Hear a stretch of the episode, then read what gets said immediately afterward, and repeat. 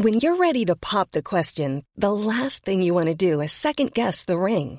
At Bluenile.com, you can design a one of a kind ring with the ease and convenience of shopping online. Choose your diamond and setting. When you find the one, you'll get it delivered right to your door. Go to Bluenile.com and use promo code LISTEN to get $50 off your purchase of $500 or more. That's code LISTEN at Bluenile.com for $50 off your purchase.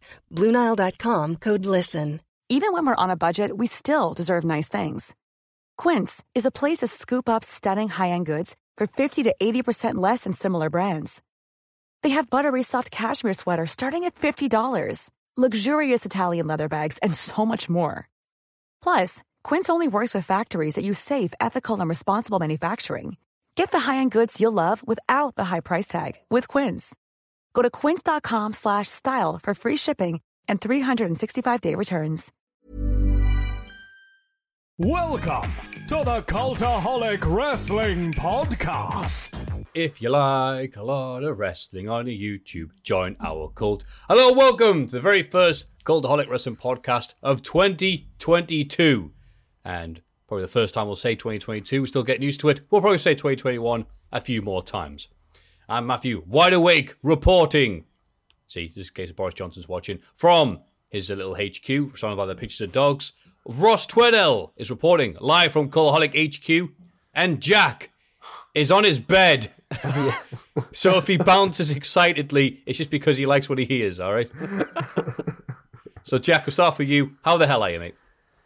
Um, so I've got COVID. Um, that's all good. That's why. Oh, I'm you in- actually? Yeah. Oh. Yeah. um, that's why I'm in here, not in the living room, because I'm trying to stay away from Owen as much as I can. Um, so, but I'm feeling all right. I'm feeling okay, but um, just got to isolate for a bit. Um, so it's all fun. I thought I thought I was to make it to two years without knowingly having COVID, but unfortunately, that damn Omicron has got me at the last hurdle. But um, how are you, Matthew? Anyway. I'm good. It's see this is how my brain works. I'm thinking, damn it, that would have been a great joke where we all sat together in like HQ going, It's great to be back, isn't it? What's the big news in your life? Oh, I've got COVID. all right, cool. Gonna take a little break. But uh, no, I'm doing great. I still don't have it. I've had lots of lateral flows. I've got them all lined up on my desk. They look like a full house. And uh, that's not how it works, is it? A royal flush. Whatever, you know how cards work. So I'm feeling happy, but it is like a zombie film where it's not like, oh, everything's going to be all right. It's now looking like, all right, when am I going to get it? Yeah. So, but until then, I'm very happy, not worrying about things. Ross, how are you? I'm fine. I thought I had it over Christmas because I had a, a cold, and then I, the day I got the cold, I flicked the news on. They were like, three quarters of people who have cold symptoms actually have Omicron. Hey, hey, hey! But instead, I had to settle for an ear infection, which made my ear go massive. Oh wow! Look at my massive ear. Merry Christmas, everybody. Bloody Audio hell. listeners, you're, listen- you're, you're missing out. It's quite ironic because this year on predictions, I've been portraying a man called Rossi Drip Drip, and I was almost put on a drip over Christmas there. Oh, I had to go through the um the, the, the Freeman Hospital and, and spend a day there. It was lovely. Really? Are you Yeah. feeling all right now? I'm feeling all right now. My ear's gone back to normal. Look at that. Fantastic. that's Jesus normal now. We're uh, we're uh, all battered, aren't we? We're all just battered old men. How are you, Matthew? I'm all right. I'm happy my ears are normal and not a meal deal for Mike Tyson. Bloody hell, mate. Appreciate you not being on a drip drip, though. Any kind of trip trip. Uh, yeah, so we're all fit and healthy. By the way, if people are watching this maybe years later, maybe we're doing a watch along of what the early days of 2022 was like before the um, what's after Omni. Omni Omegacron virus comes out and kills us all. But uh, if we watch it then, this is what life's like right now for people in this part of the world. It's like it's like how's you? How's the weather? How's the COVID? Yeah. So it's just how it is. So I'm sure you'll people are not wanting to hear an entire podcast of that. Share a bit of news. yeah, go on. yeah, go on. go on Not then. much has happened this week, Matthew. No, it's such a quiet little. Oh, they'll be wait. They'll be begging for COVID news soon. Yeah, and the big news this week is, yep, it's that time again. More releases, and it appears to be everybody that that Triple H liked yeah. or had anything to do with. Uh, the full list of releases include William Regal, who I assumed was there for life at this point, been there since 2000.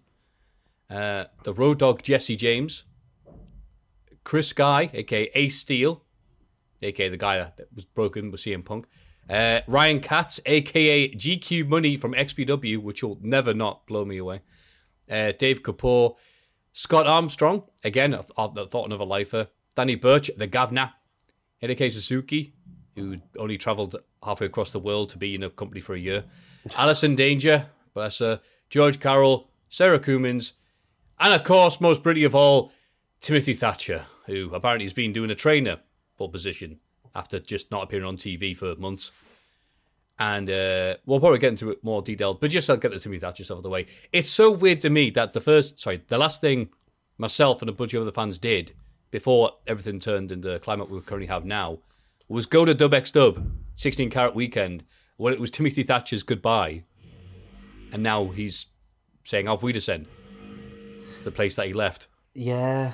It feels like no time has passed, and a lot of time has passed at the same time. It's just so weird. And you're right, it is. Uh, it's all of Triple H's guys, or a lot of them are Triple H guys. So what? What is this new direction that they want to take NXT in? I mean, they've already made their moves, haven't they? Because Petey Williams, I said that with a bit of a Mac accent. Petey Williams. Petey Williams. Who's K's and A's K. Chase Williams. He's uh, he's already been brought in, and obviously he's got a fantastic mind for the, the professional wrestling business. But you, you, I don't know. I'm just looking at names like Samoa Joe and William Regal, and thinking if I was a wrestler starting out, I couldn't think of any two better people to learn oh from than God, those two. Samoa Joe. Yeah, we didn't mention. Samoa I was going to say, yeah, I was going Oh, to yeah. unveil that dramatically, but not only after that, that was two days ago. A day ago, Gabe Sapolsky, also released by WWE, because I guess if they're not doing Evolve or any of uh, Triple H's master plans to kill every indie company, and Vince McMahon's like, no, no, no, we don't need those smoky bingo halls anymore. We defeated them in the the eighties. Uh, we sure as hell don't need you. And then the, the news just this morning, we almost broke it. Unless there's even more releases to come later on. Oh well. Uh, Samoa Joe's been released again. Yeah, yeah. What? Uh, uh, Ross's tweet summed it up for me.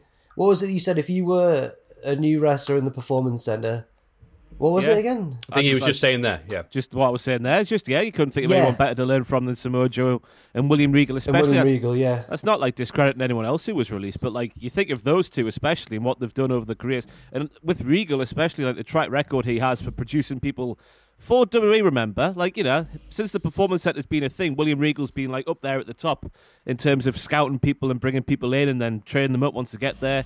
He's got a track record as William Regal for doing some good things there, and he's just been given the boot. And he's Yeah. William Regal. Yeah. Sacrilege. Yeah. His tenure to be is longer than most of the people watching this Yeah. entire life. Yeah. It's bizarre. Um, why? What? What benefit have they got from? It's not so much like. Yeah, all I can think is like, how is your company going to be better without William Regal as one of the brains of the organization? Do you know what I mean?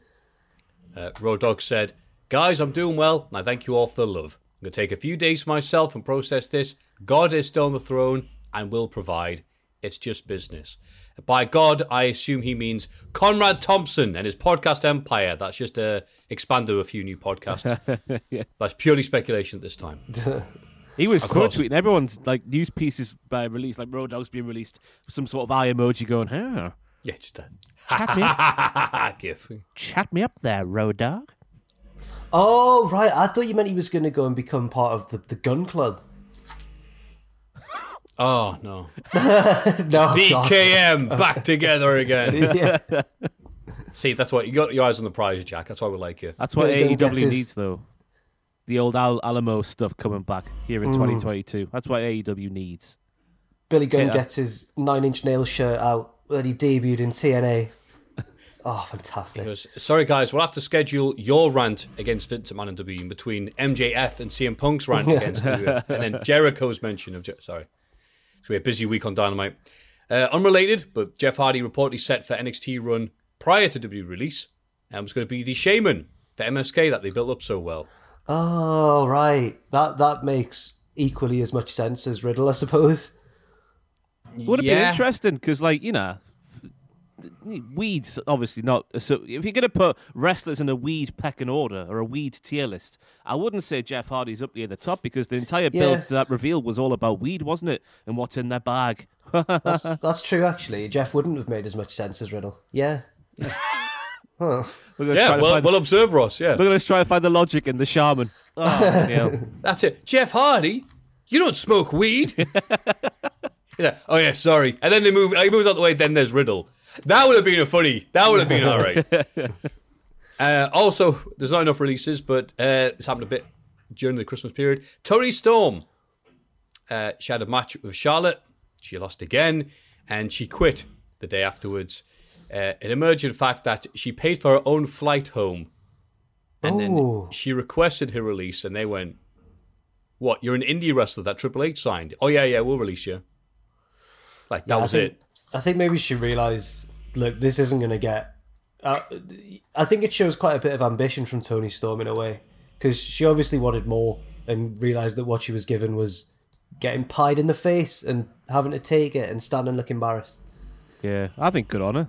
She's obviously, we all know she's a lot better than what they were doing with her. Like, not just on the main roster in NXT as well. It all went very quiet for her in NXT as well, if memory serves as well. So she, she'll be better off elsewhere. Of course she will be.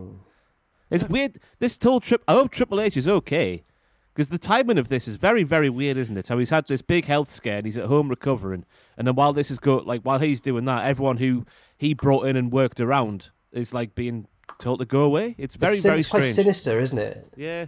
I hope he's like mob in on it. movie levels of uh, indiscreet. All right, while he's in the hospital, quick, send Benny and the boys round and get rid of everybody he loves. Yeah, literally, it's like that. I had Benny Hill flash through my mind there. Just imagine him tiptoeing his way. Oh no, the Benny Hill mob, runs. but yeah, Toni Storm. Don't know why she want to leave after losing more on SmackDown than she had the previous five years on the indie scene combined. Uh, so yeah, as you said before, Pete Williams signs with WWE as a producer, which I think is good because if there's one man that's going to cut down on people doing Canadian destroyers, it's going to be Pete Williams. uh, Jake Atlas signs with AEW, and reportedly is uh, blew his knee out on Rampage oh. because that lad can't win for losing. Uh, what else we got? Uh, Cody Rhodes uh, said this week, "I regret almost everything about the Anthony Ogogo AEW storyline." I don't know what part of the white guy with the American flag tattoo talking about how racism is bad and he's going to prove it by beating up a black foreigner did he regret? It's fantastic. He goes, Yeah, on reflection, I can see how people might think that's a bit tone deaf. yeah, I like how he Huge said he if regrets, true. he regrets almost all of it because he still won. yeah. Apart from getting the one, two, three, I regret almost everything. Uh, Nia Jax reveals post WWE plans. She's going to start a business, grow some cool things on the farm. To quote her. Uh, Weed. After, after the Charlotte Flair match, we all know there's going to be some good potatoes there. Hey! Come on, Happy That- New Year. There you go. Happy New Year, everybody. and if that wasn't a bad enough joke or a silly enough thing to end on, the last news this week. Tranmere Rovers have bought Progress Wrestling. Oh God, yes, they It's did. Tranmere United. Rovers, They're the same thing. No, they're Tranmere Rovers. Tranmere Rovers, yeah. Oh. Oh, got it right. Thank God. You did, Uh, you did. Tranmere Rovers have purchased Progress Wrestling. Now, the most exciting thing for me personally with this news is Mike Dean is a Premier League referee and a fan, and the leader of the Tranmere Rovers Ultras, as we've seen in the crowds in, in years gone by. Could we see him referee a progress match? Because I bloody hope so. I mean, I know a- that people. I know people complain about certain referees making it all about themselves in wrestling, but Mike Dean would take that to the, the next level. It would be fantastic. It'd be fantastic levels of theatre, though. I'm, I'm there for the journey. Mike Dean. What about you, Matthew? I have no idea where this is going, but uh, there's a statement Tranmere Rovers have purchased Progress. Imagine his if he sends like a manager to the back and he sends them off and he just does that disdainful like, oh, get Yeah. get away. Fantastic. Babyface, Babyface wins the title. He starts doing laps of the ring and celebrating. When there's a there's a chair shot, but the the babyface no sells it, so he plays advantage. He just runs around. So Triple H is waking up going, oh, some horrible news, but at least I can watch my favourite Camden-based Progress Wrestling promote. Ah! Gooded. Well, What, he are switched... Go on. Sorry, they're going to up sticks and move it up to the up to the Wirral. Is it the Wirral where Tranmere is? I'm not too sure. Yeah, it's from Birkenhead. Birkenhead. Birkenhead. That'll lose all of its luster for being now cool and Not if they hip. get not if they get Zack Gibson in to call everybody wolves. That'll be fantastic. Ah. Well, Triple H has stopped watching the news because it's been so grim, but we hope you're sticking along with us for the rest of the podcast, which is now. Everybody get excited for the Cultaholic Hall of Fame! Ah, now time for everyone's favourite segment, the Hall of Fame. And in condescending order from last week, which doesn't load it up on my bloody PC. There we go. The Cultaholic Wrestling video editor and nice man, Dan Heppel, 13%. Respectable. Yeah. That's nice things don't win these. Uh, the Abu Dhabi screw job in F1 last weekend, 25%. Ages ago now. yeah. But Wait, yeah. when the, the, po- the poll went live the week after the podcast. Oh, it makes sense. right, right, right, right, right. Has it been active this entire time, or? Yes, yes, yes, yes. Oh, gutted. Um, maybe that's it. People went, there wasn't one last weekend. Whoever wrote this is an idiot. But of course, the proud winner, and it seems like an eternity ago now, the Cultaholic Wrestling slash Triple Jump Christmas Party, 63%. Fair enough. A worthy enough. winner. A worthy Yeah. winner. Was that yours, Ross? It was, yeah. Yeah, fair enough. Because it was great all of time. ours. It feels like it, it feels like it was so long ago now. Yeah. Yeah, I can't wait for the next one. yeah. next week, innit? Might as well just be next week. Oh. Time is time is not real anymore. Anyway, It's certainly not. Well, Ross, what is real is the Hall of Fame. What have you got for us? well, one of the fantastic traditions about the festive season over here in the UK is the darts. When you see the darts, you know it's Christmas time. And I was watching the darts just before Christmas, and I've I've got a soundbite. I'm just gonna play it. I'm just gonna play it. This is from Hawaii 501 Wayne Mardle on commentary. 34. That's Barney's girlfriend and manager, Bendy Cock. No. It's the That's not, it's, it's not a it's- name. It's No. the, it's it's the comedy pause. He knows oh. exactly Oh. what he's doing. What the hell was that? There's, they're doing some fantastic timing. fantastic timing. They're doing some drilling on the road out the back of mine. And this is the only room I can do the podcast from. I and thought I'm that was just, the I'm- the wrath of Bendy Cock being heard. Every time you say the words Bendy Cock, but right, just to accept the, right, the the brilliant thing is the comedy pause. And he knows what he's doing is fantastic. The delivery from Wayne Mardle there is spot on. But that is Wayne. uh, That is Raymond van Barneveld's girlfriend seen on screen. But Bendy Cock is a man and a different person, a different human being to the one shown on screen. Oh, I see. It's an actual human man who is his manager. I think I'm right in saying this. This is what it said on Wikipedia. Um, but yeah, Bendy Cock is not his girlfriend, but So Bendy he- Cock. He's what he's done there is he's read the notes and it says girlfriend so and so and manager Bendy Cock. But he's got way too excited and seen Bendy Cock and just thought manager and girlfriend Ben and he's just gone for it. That's Yeah. fantastic. It's like the thing that's going around on uh, online at the minute is the reason why you put like it's easy to type it into quotes or whatever, so you know there's a difference. But Avril Lavigne sung her song "Bite Me" on the Dick Cavett show, which if you type it out says Avril Lavigne sings "Bite Me on the Dick." Cavett show. Yeah. Susan dance album commentation. party. Remember that? The what? Susan Boyle was releasing her album, and Oh, yeah, her management released the hashtag Susan Album Party, but it's it read Sue's Anal Bum Party. Oh no! It's so good. Uh, it's good to remember about the darts and the commentators because Sid Waddell must be synonymous with that. Was it when Alexandra, Alexander the Great was 33, he cried salt tears because there are no more worlds to conquer. Eric Bristow's only 27. Love that. and so does the Builder. Oh, Yeah, God. So your, yours is Bendy Cock. It's just that that soundbite of Bendy Cock, and the fact he just got it, he just saw the name Bendy Cock and got too excited and got everything wrong. That's what it is. It's fantastic. Hawaii Yeah. 501. Da-da-da-da-da-da. Da-da-da-da-da. the Cool. So, I was also be go when Price get eliminated. Then I thought that's what you're going to go with, but Oh, the heel of darts. exactly. How dare he have the audacity to take muscles up on Yeah. the oche? Eh? It's wrong, isn't it? It's not going to happen. well, you think this is a sport? How uh, muscles and a fake tan, he's in the wrong business. Yeah. No, it needs characters like that. He's the gorgeous George of Darth. Phenomenal. Yeah, that's the one day equivalent. to the fit Yeah. lad. Boo!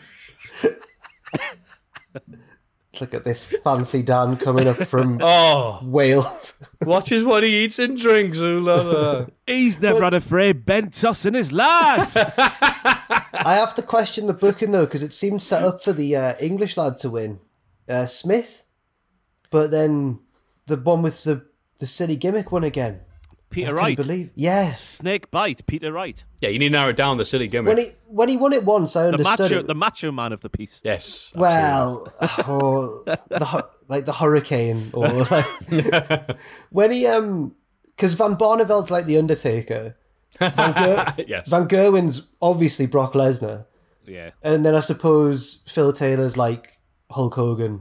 It all make there's there's equivalents for everybody in Dark. Yeah. actually. yeah. Wow. Oh, Next tier list you do. From the comfort of your bedroom and the builder. You can ask him, actually. the bit that makes it sound like the build. He's just here. He's just sat next to me, just with the drill. I'm just gonna knock this through. I mate. I'm just I'm just doing it. he just walks in front of the camera. anyway, my pick for Hall of Fame, uh, sticking in with the great uh, Christmas party feel, was going and see, every year I go see me parents, my dad's side, then I go see my parents on my mum's side. But mum's side of the family all get this big get together in Darlow, and it's so great seeing that side of the family because sometimes it's only time of the year I get to see him. We're all adults now. We're all doing different things. We can't all meet up and you know kick each other's heads in the playground like we used to. So what we do as part of the little things there, other than eat, drink, and be merry and have a good time, is always have this thing where we go to a charity shop and get a gift for a fiver, wrap it up, and then put it in this big bag, and we all like get it. And it usually results in, you know, getting some, you know, shampoo or stuff that they haven't really tried with. But sometimes it's some really naff novelty stuff. And this year, uh, I was able to get this little pick from my mum. Obviously, spent a lot of time here at the charity shop. She uh, wrapped it up, brought it, and I got a dodgy looking penguin Oh my as uh, god. the thing to take home. And I was like, oh, that's nice. And I tried to leave it. Mum was like, no, you're taking that on the, the train home with you. I went, oh, fantastic. so just mean this. Better than a mask, this, keeping people away from you get COVID. Having.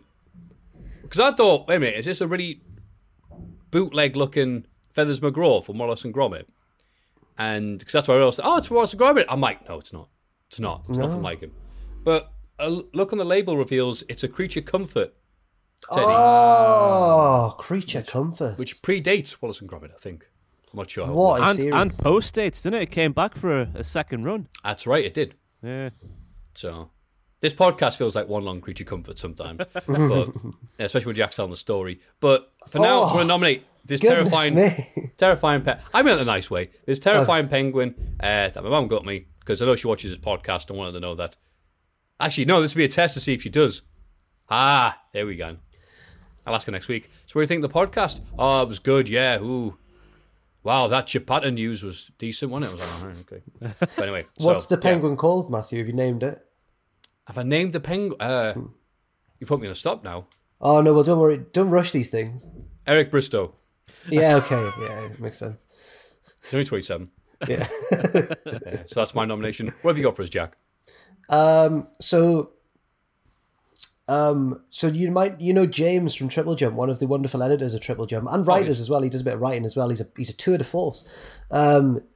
He and his girlfriend Beth have recently been fostering cats, and um, they've they did they did the first one. He we, he went off and found his family. Currently, they've got two two cats called Mango and Chutney. Um, and my girlfriend has been in touch, and she's going to be the one who adopts Mango and Chutney.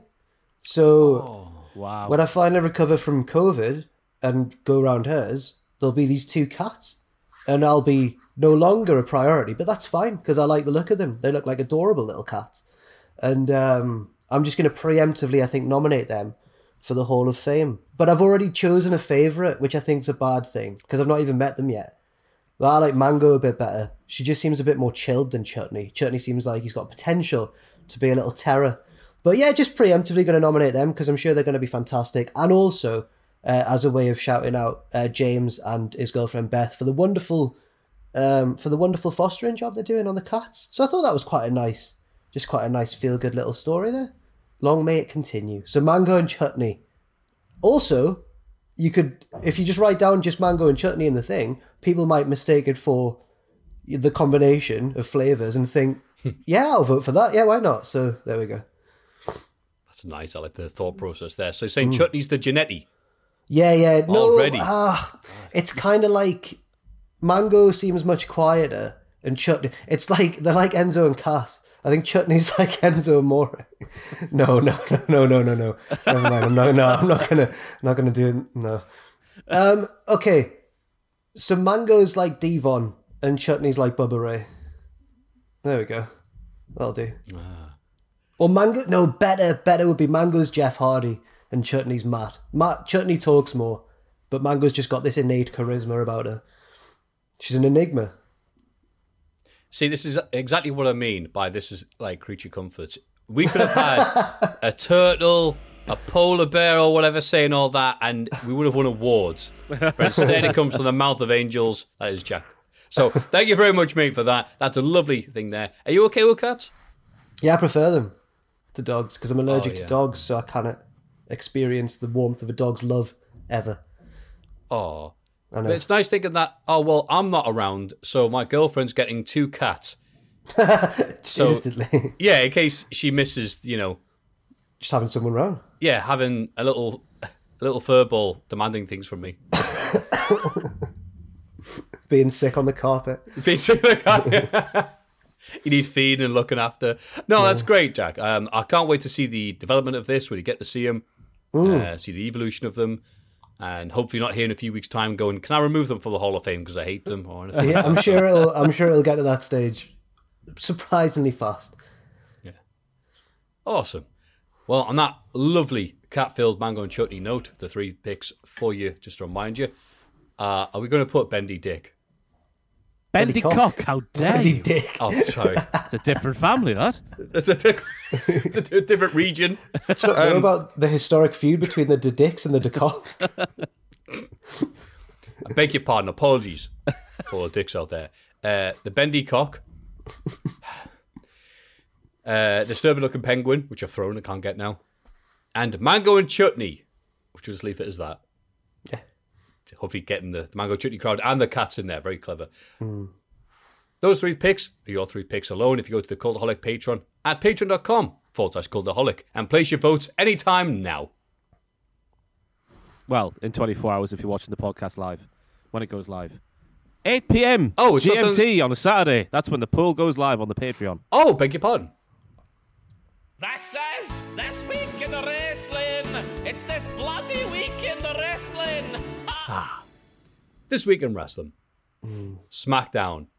Just a compilation episode featuring WWE's top 10 moments of the year. Hey! So I didn't. I didn't. Didn't bother watching it, for yeah. No. AW Rampage. Darby Allin beats Anthony Bowens. Uh, Andrade distracts him after the match, which allows the Acclaimed to lay out Sting with their boombox. Lock her up. Lock her up. Lock Oh, yeah. her up. So Yeah. Max Max Caster's rap was about. Can I even say the name? Will that cause trouble? She who must not be Yeah, named. yeah. Lock the Um, bitch up. Oh yeah. Well, she is. Get she is. She's found Oh, guilty. yeah. So that's yeah. Oh, that one. Yeah, don't say the name. Okay. YouTube won't like it. Yeah, probably. That not. one woman you don't like, pretend it's her. Stephanie McMahon. The head teacher from Matilda. Whichever one you don't like, that's one he was talking about. Yeah, there we go. Probably more not, not worthy than the match, to be honest with you. Oh no, I thought if you if you like a lot of wrestling in your wrestling matches, this is the match for you. I thought the the the the the, oh, the match based offense was fantastic. Lots of back and forth. I really enjoyed this match. It's all right, but you know what? I'm not immediately grabbed by a feud between these two people. Yeah, Uh, but it we'll might be one of those. Might be one of those back burner feuds that just gives people time to take over before the next thing. Yeah. I like. Um, I always I like how good Bowens is, but every time I see his name written down, I almost call him Andrew Bowers, which is the name That's of the man behind North Wrestling. They've just got very similar names, and they're both involved in wrestling, so it's it's just hard. I'm That's sure. because I call him Bendy Cock by mistake sometimes. Who would have thought That's thought just that? ridiculous. What were you going to say, Matthew? Sorry, I cut you off. Nothing as good as that, so move on. Tay Conti and Anna Jay team up to beat the Bunny and Penelope, sorry, your Penelope Ford in a bloody no DQ match. I remember saying to someone like, "Yeah, the AW Women's Division's weird because it feels like there's Britt Breaker at the top, Britt Breaker, Britt Baker, Braun, at the top. Braun Breaker's Britt. Breaker, there you go, yeah, NXT champion Britt Breaker." But. And then underneath, it's like there's not much going on, and this was like, "Oh yeah, Matthew, we'll show you with this mid card uh, women's match feud thing, getting an amazing level of violence and blood and table no breaking. That I was not expecting at all. This was quite impressive. It was I'll- kind I'll- of a, Sorry, sorry, it was just kind of out of nowhere was all I was going to say, but but go on. I was going to say that table not breaking was added even more to the move. Where her knee just clattered Tay Conti right in the chin. It was absolutely brutal. Um, but I, Bunny's blading. She's got to be one of the best bladers in the history of professional wrestling with that job. Well, My she's with goodness. one of them, so she's probably got to know how to do it, Ross. That's what they do in their spare time.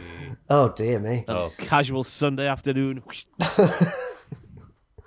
you go to gigs down at the O2 Academy in Brixmith. no, no. They Hey, do the gigs. gig. Don't mind if I do. Uh, um, well, I can't, I've totally lost what I was. Oh, Sorry. um, it reminds me. Do you remember, like, oh god, it could have been six months ago. It could have been two years ago. Like, I've got no idea when this Yeah. match happened, but there was a bunkhouse brawl hmm. randomly on a dynamite. I think Dustin Rhodes was involved, and it just, Yeah. it was just randomly really bloody and brutal on TV, and it reminded me of this. Christ, Or that this might have reminded been me of last. that. Yeah, that might have been last year. It might have But been was two Dustin years Rhodes ago. and it was a tag match. But I'm trying to think who Dustin Rhodes was teaming with.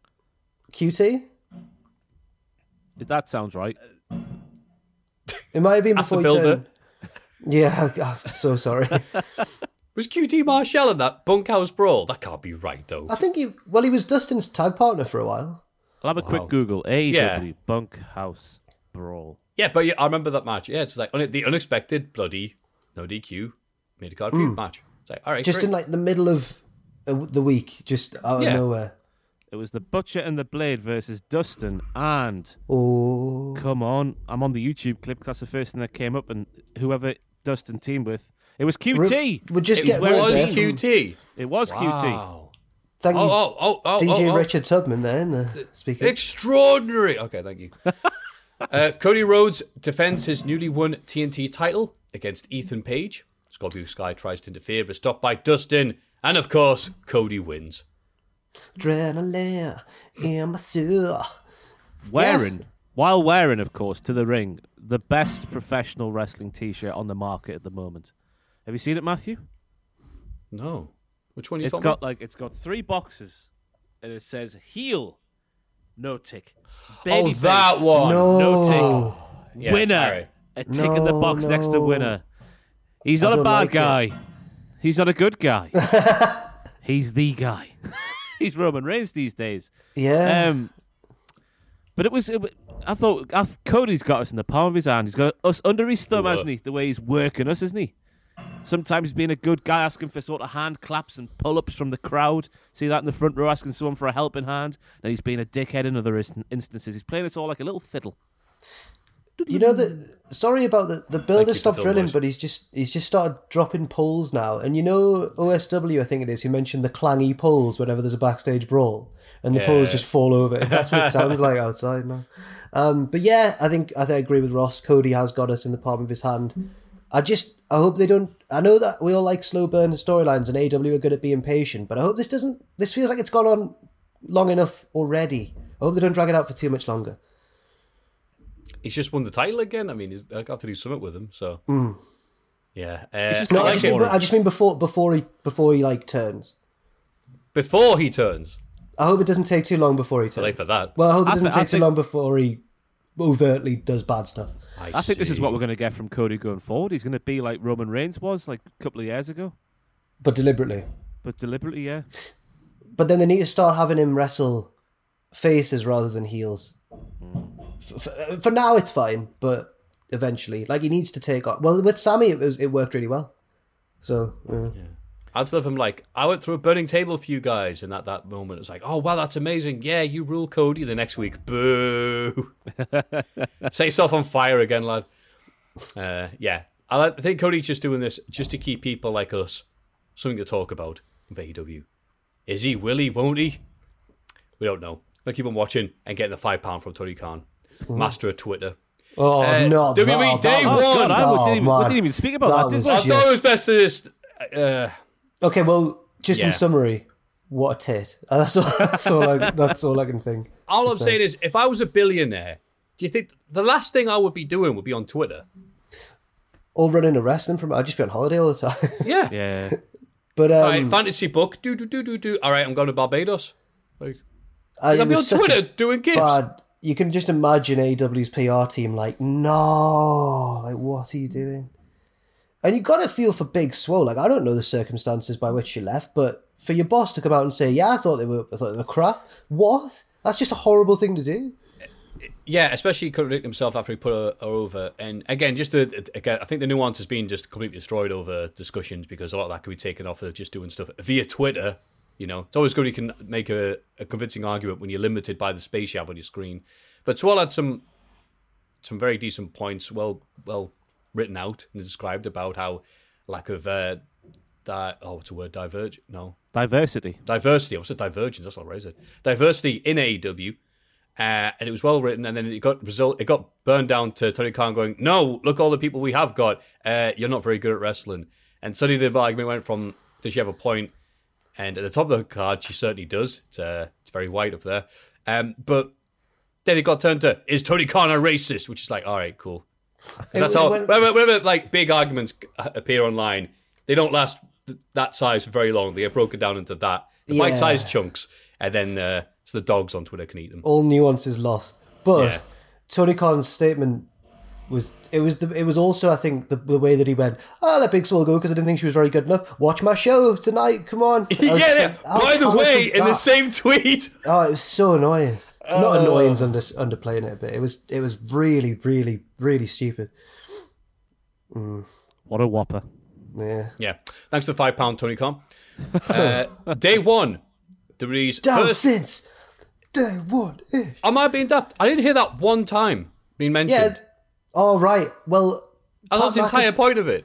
when It came when, out first. What more when do you want? came, and Pat Oh, yeah. McAfee said like, "What better way to kick off?" But there wasn't any Oh. explicit reference to it. It's a bit of a dull raw now, my ears, so maybe you did say it, you're right. Mm. Anyway, the first. What do you mean? He's not a dull raw. Ever since Jack's mentioned it, I Yeah. swear he's done it ten times as hard because I've can't I can't not notice it now, and it was very apparent in this first matchup, especially on this premiere live event, Yeah.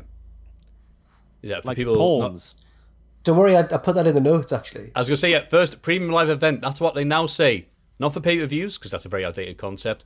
Not for network specials, I guess because it's not the network anymore, because it's a bit on Peacock. They're not going to call it the name of someone's manager in the darts, so they're going to call it premium hmm. live event instead. It's Rolls the off the first crypto show, crypto wrestle of the year, The first NFT premium ape of the year, or whatever. And Uh, the new NFT champion. NFT. Yeah, NFT. We're going to give you what we want. Imagine there's an NFT championship. It just doesn't exist. They've got they've got to show it on their phone. Im- Impact have one of them, Yeah, don't only I own it. Wait, is that a real thing on Impact? No, no, not Oh. NFT, but it's like the Digital Media Championship, which I guess an NFT can fall into some Yeah, yeah. some way. I believe. Wrestlers think got so. their, their, their phone stuck to their belt. Just showing it. Uh, on the pre-show, Sheamus and his best friend Ridge Holland beat Cesaro and Ricochet, which is technically true. But what happened was uh, Ricochet then assisted 450 splash right onto poor Ridge Holland's nose. Yeah. Did a bad job of it, uh, of his face, I mean. And Ridge Holland had to leave the match prematurely. And then Sheamus had to bravely, bravely, heely, heely beat Cesaro and Ricochet by himself. Which sums up Cesaro and Ricochet's place on the card in 2022, to be honest with you. But uh, yeah, this just obviously didn't go the way anyone wanted. I I hope think it Rich more, Holland's all right. Oh yeah, first and foremost, yeah. But I think it more sums up why Sheamus won the Cultaholic Wrestling Podcast Wrestler of the Year for 2021. Oh, the feedback to that's been tremendous. I wish I could hear any of it. Yeah. Well, didn't you get- know what? I went I went to see what the feedback was like, expecting quite self righteously expecting everyone to say Jack should have Jack's pick should have won. But no, I, I saw mainly like 80-20 in favor of you two for picking Sheamus. So fair. Really? Well, that's what I. Saw, I haven't heard uh, anything. Lots of people had feedback for the uh, episode one watch along. I didn't hear Ah. diddly squat about this, so I was worried. I thought, has it gone live? Has it been taken down? Oh, I was just Japan in the people. comments of. I just had a look in the comments. I know that. Oh, I know thank God for that, I know so that we didn't go well. shouldn't do that, but yeah, I thought well. I was expecting people to be messaging me going, "You're an idiot.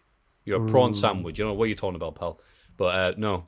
Oh, that's good. Well. I, I, I know that the uh, it didn't go down well with the Brew Crew because apparently Another victory. appar- apparently once we'd uh, finished shooting that and we went off next door, um, I think it was Tubman who was sat with us for that one, or was it Andrew? Richard, can you just was it you who was there for the culties in It was? Tubman, yeah. It was Tubman. Yeah. Oh, um, uh, Tubman said that he went through and they were like, oh, who won Wrestler of the Year? And he was like, Sheamus. And apparently the room was, oh, tables flying all over the place. What? Sheamus? It's like QT Marshall last year. Just tables everywhere. there was a Ah. bull rope. Gig. Good. I'm glad it annoyed them then. Um, so after that, the Usos successfully defended the SmackDown tag titles against the New Day, pinning Kofi Kingston with a 3D for some reason. Yeah, whoa. A, wa- yeah, a one, a what? one D. Day one D. I didn't Um, want it. there was- Premium I thought- live DVD. I thought it was quite nice in this because obviously we've seen the Usos versus New Day a million times already. So I was, it was nice to see the Usos especially whapping out all these new moves. But also, I think they were paying tribute to stars of the past, such as the Dudleys and Jimmy. He whapped out a whisper in the wind, didn't he, off the top rope? Which I, I don't think I've seen him do before. I might, I might have seen him do it before, but I can't remember it. So I assume that the, the new offense was to add new strokes to this feud, but also to pay tribute to the stars of the past. I enjoyed this match far more than I because in the build up, like many people, I was like, "Oh, another New Day Usos match, like it'll be good." But but I enjoyed it way more than I thought I, than I thought I would, and I think I'm I'm I was worried the New Day would just win again, and I, this time I, I quite wanted the Usos to retain, and they did, so no complaints at all. And Xavier Woods continues his ascent in kayfabe terms to being the best professional wrestler in the world. Yeah, they pinned Kofi. Yeah.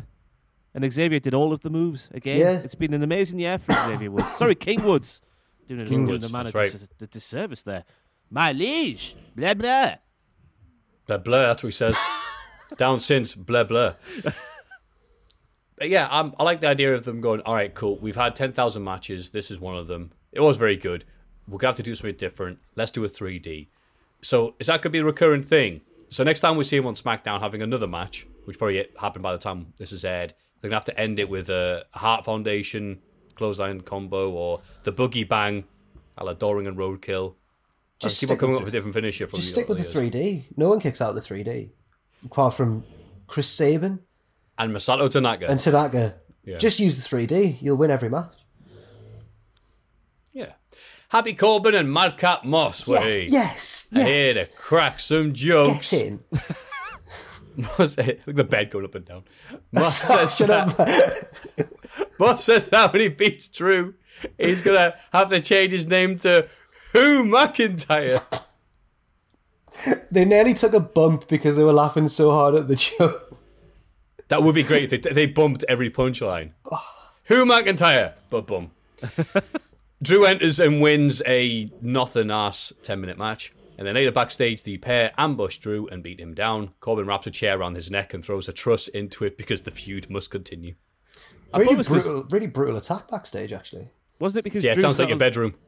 a, a legitimate injury, hasn't he? Drew, that's why they did it to write him off for a bit. Oh, that would make Sure, sense. sure, I read that somewhere rather than read continuing the feud. But uh, yeah, this match was on a should have been on a SmackDown. It was nothing. I did enjoy Madcap Moss's.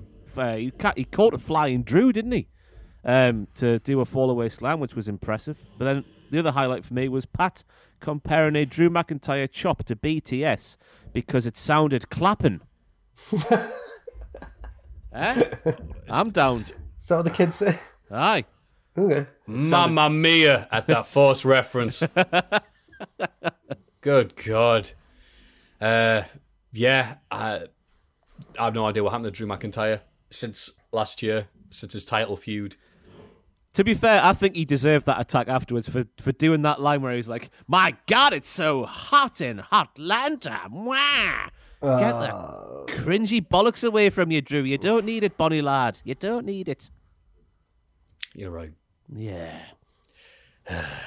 RK Bro enter with uh, is it Migos? Jack, you're cool. Migos. Migos. Big No, no, pardon. no, no, no, no. The, the, the full title is The Greatest Group in the World, Migos. Yeah. they limp biscuit them. Limp biscuited them. That's right. That's a verb. I should. Tag don't title defense. Go on. I don't think I mentioned, but their interview backstage, like it was like um, you know, when you're a teenager and you can't get excited about anything, so because it's not cool to be excited. That's what I got from the Migos.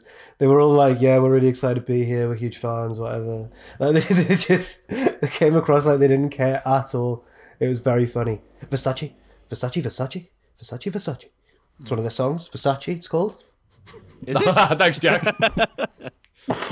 the champs win, and everyone celebrates with uh, Migos in the ring afterwards. This was okay because it's face versus face. Um, even worse, RK Bro are even more face than the challengers. So it's like, okay, you guys win, even though you're Street Profits. Was it face Yeah. versus face, though? Because I think, just for this match and this match alone, I thought the Street Profits were quite heely. they were getting in Migos' faces. It was it didn't work because what which which of these two teams often makes references to do with hip hop culture, right? It's not Randy Arcade, Orton. it's not Arcade Pro. so I don't know why Migos would be would it not have made more sense the other way around? I guess the celebrity always has to be on the side of the winner. So I suppose. Yeah. But you also have to remember that makes a lot of sense. But to be logic, and it is right, Randy Orton is insanely over no matter what he does or who he goes with. So how bad would it have been if Migos had come out with Street Profits and they'd been booed because they weren't with Randy Orton? That oh, I don't in Atlanta. That's yeah. where Oh no, no. are They would have they would have cheered for Randy Orton over Migos. I don't care how many albums fair they've sold. I mean, how, how many pennies they've made via Spotify? Uh, Migos would have been booed against Randy. Okay. Yeah. Actually, actually, yeah, because as soon as he whips out the RKO, everyone everyone Yeah. forgets about Logic. Yeah, fair enough. Yeah, it's all he needs, man. Forever over Randy Orton. And after that, Edge takes on The Miz. Maryse keeps interfering until Beth Phoenix appears at the top of the ramp. She has to wait until the music plays like a vampiro.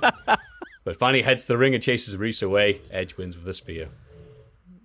She doesn't move until her music plays Yeah. because that's what will let the people know that she wants to beat up Maryse. Uh, that was fantastic. I don't know whose fault that was, but it was great. Kevin Uh, Dunn, Kevin Dunn, Kevin Dunn. the match was wrestled like a, a main event from a bygone era. Like a proper an American professional wrestling main event, I thought this was. A nice throwback. A nice change of gears. Going in reverse.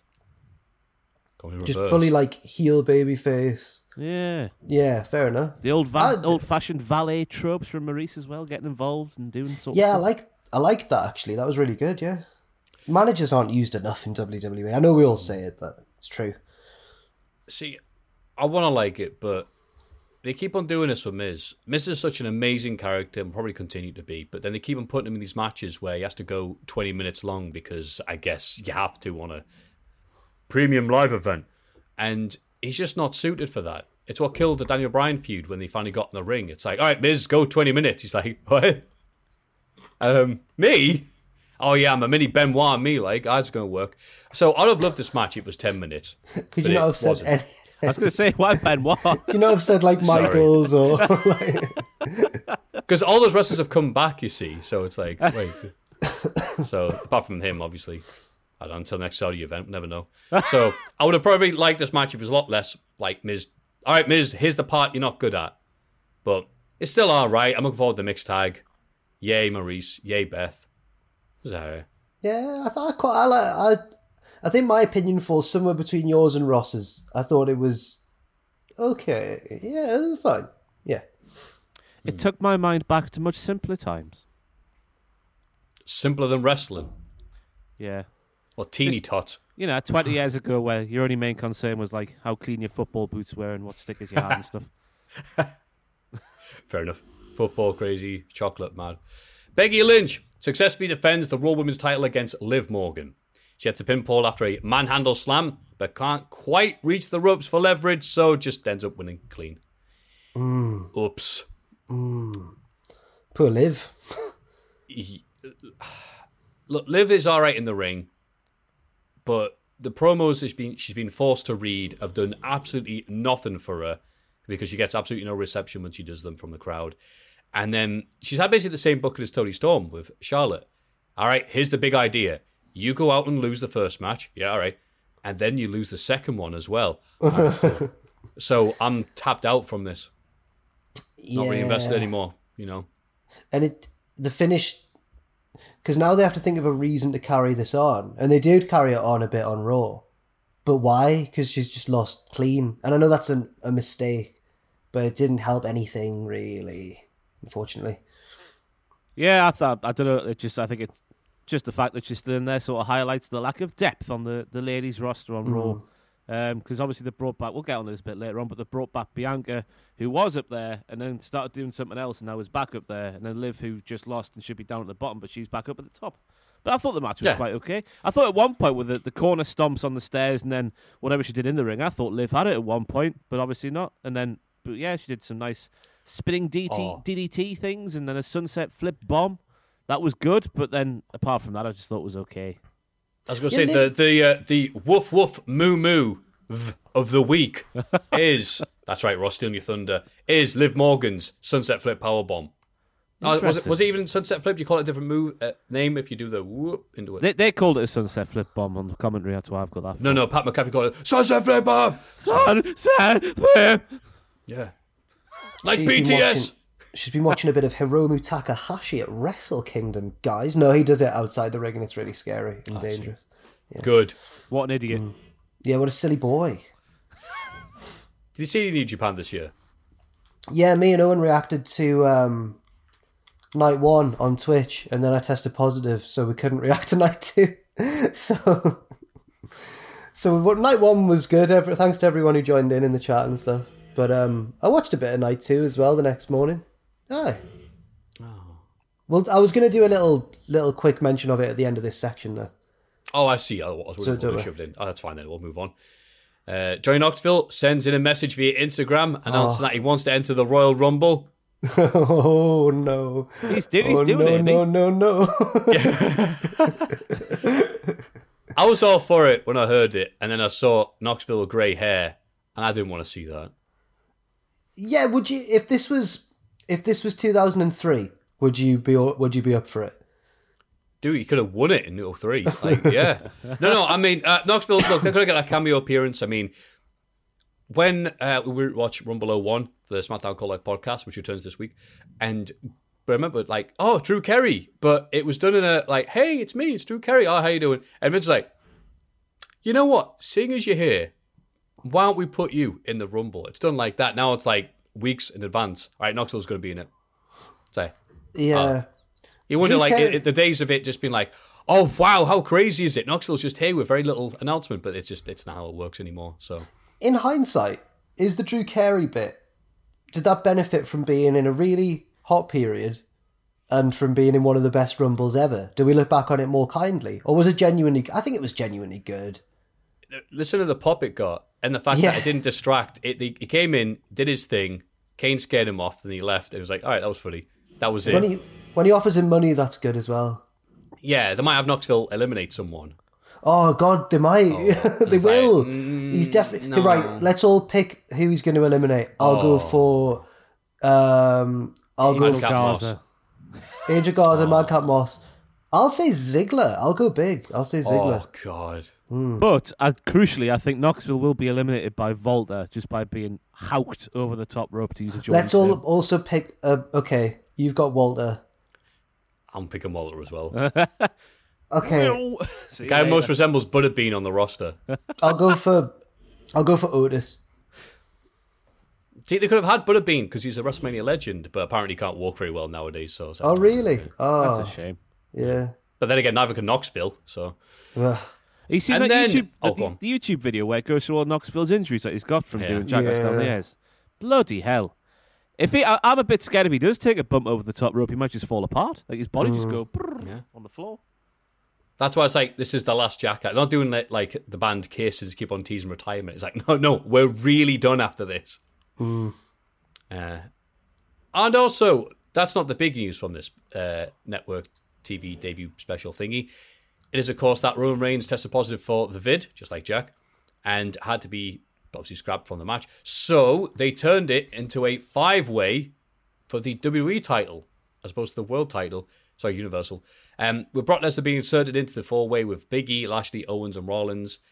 And I don't know if they had a lot more planned for this, but then Brock came in and went, no, no, no, no, I'm not doing 20 minutes. Um, I'm like, doing eight eight minutes. Yeah. I don't know if that was because of Brock, because obviously Brock doesn't do that, doesn't do these type of matches. He's probably just, I, I can't figure this out. I don't know how it came about, but I loved it. I thought it was a tremendous way to end the night. Uh, mere eight minutes. No, I'm all right after the 20 minute Edge Miz and then the 17 minute Becky Liv. I'm like, I'm all right after all these long, long matches.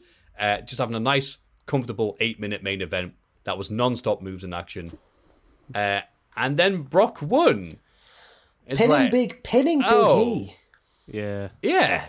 Hmm. I agree with Matthew. I love the structure of the match. It's how it was all bombs and bombs and bombs and bombs and bombs. And I liked the shock of Brock Lesnar winning because I think Brock's been fantastic over the past month or so, cutting his own promos and whatnot. He's been very entertaining.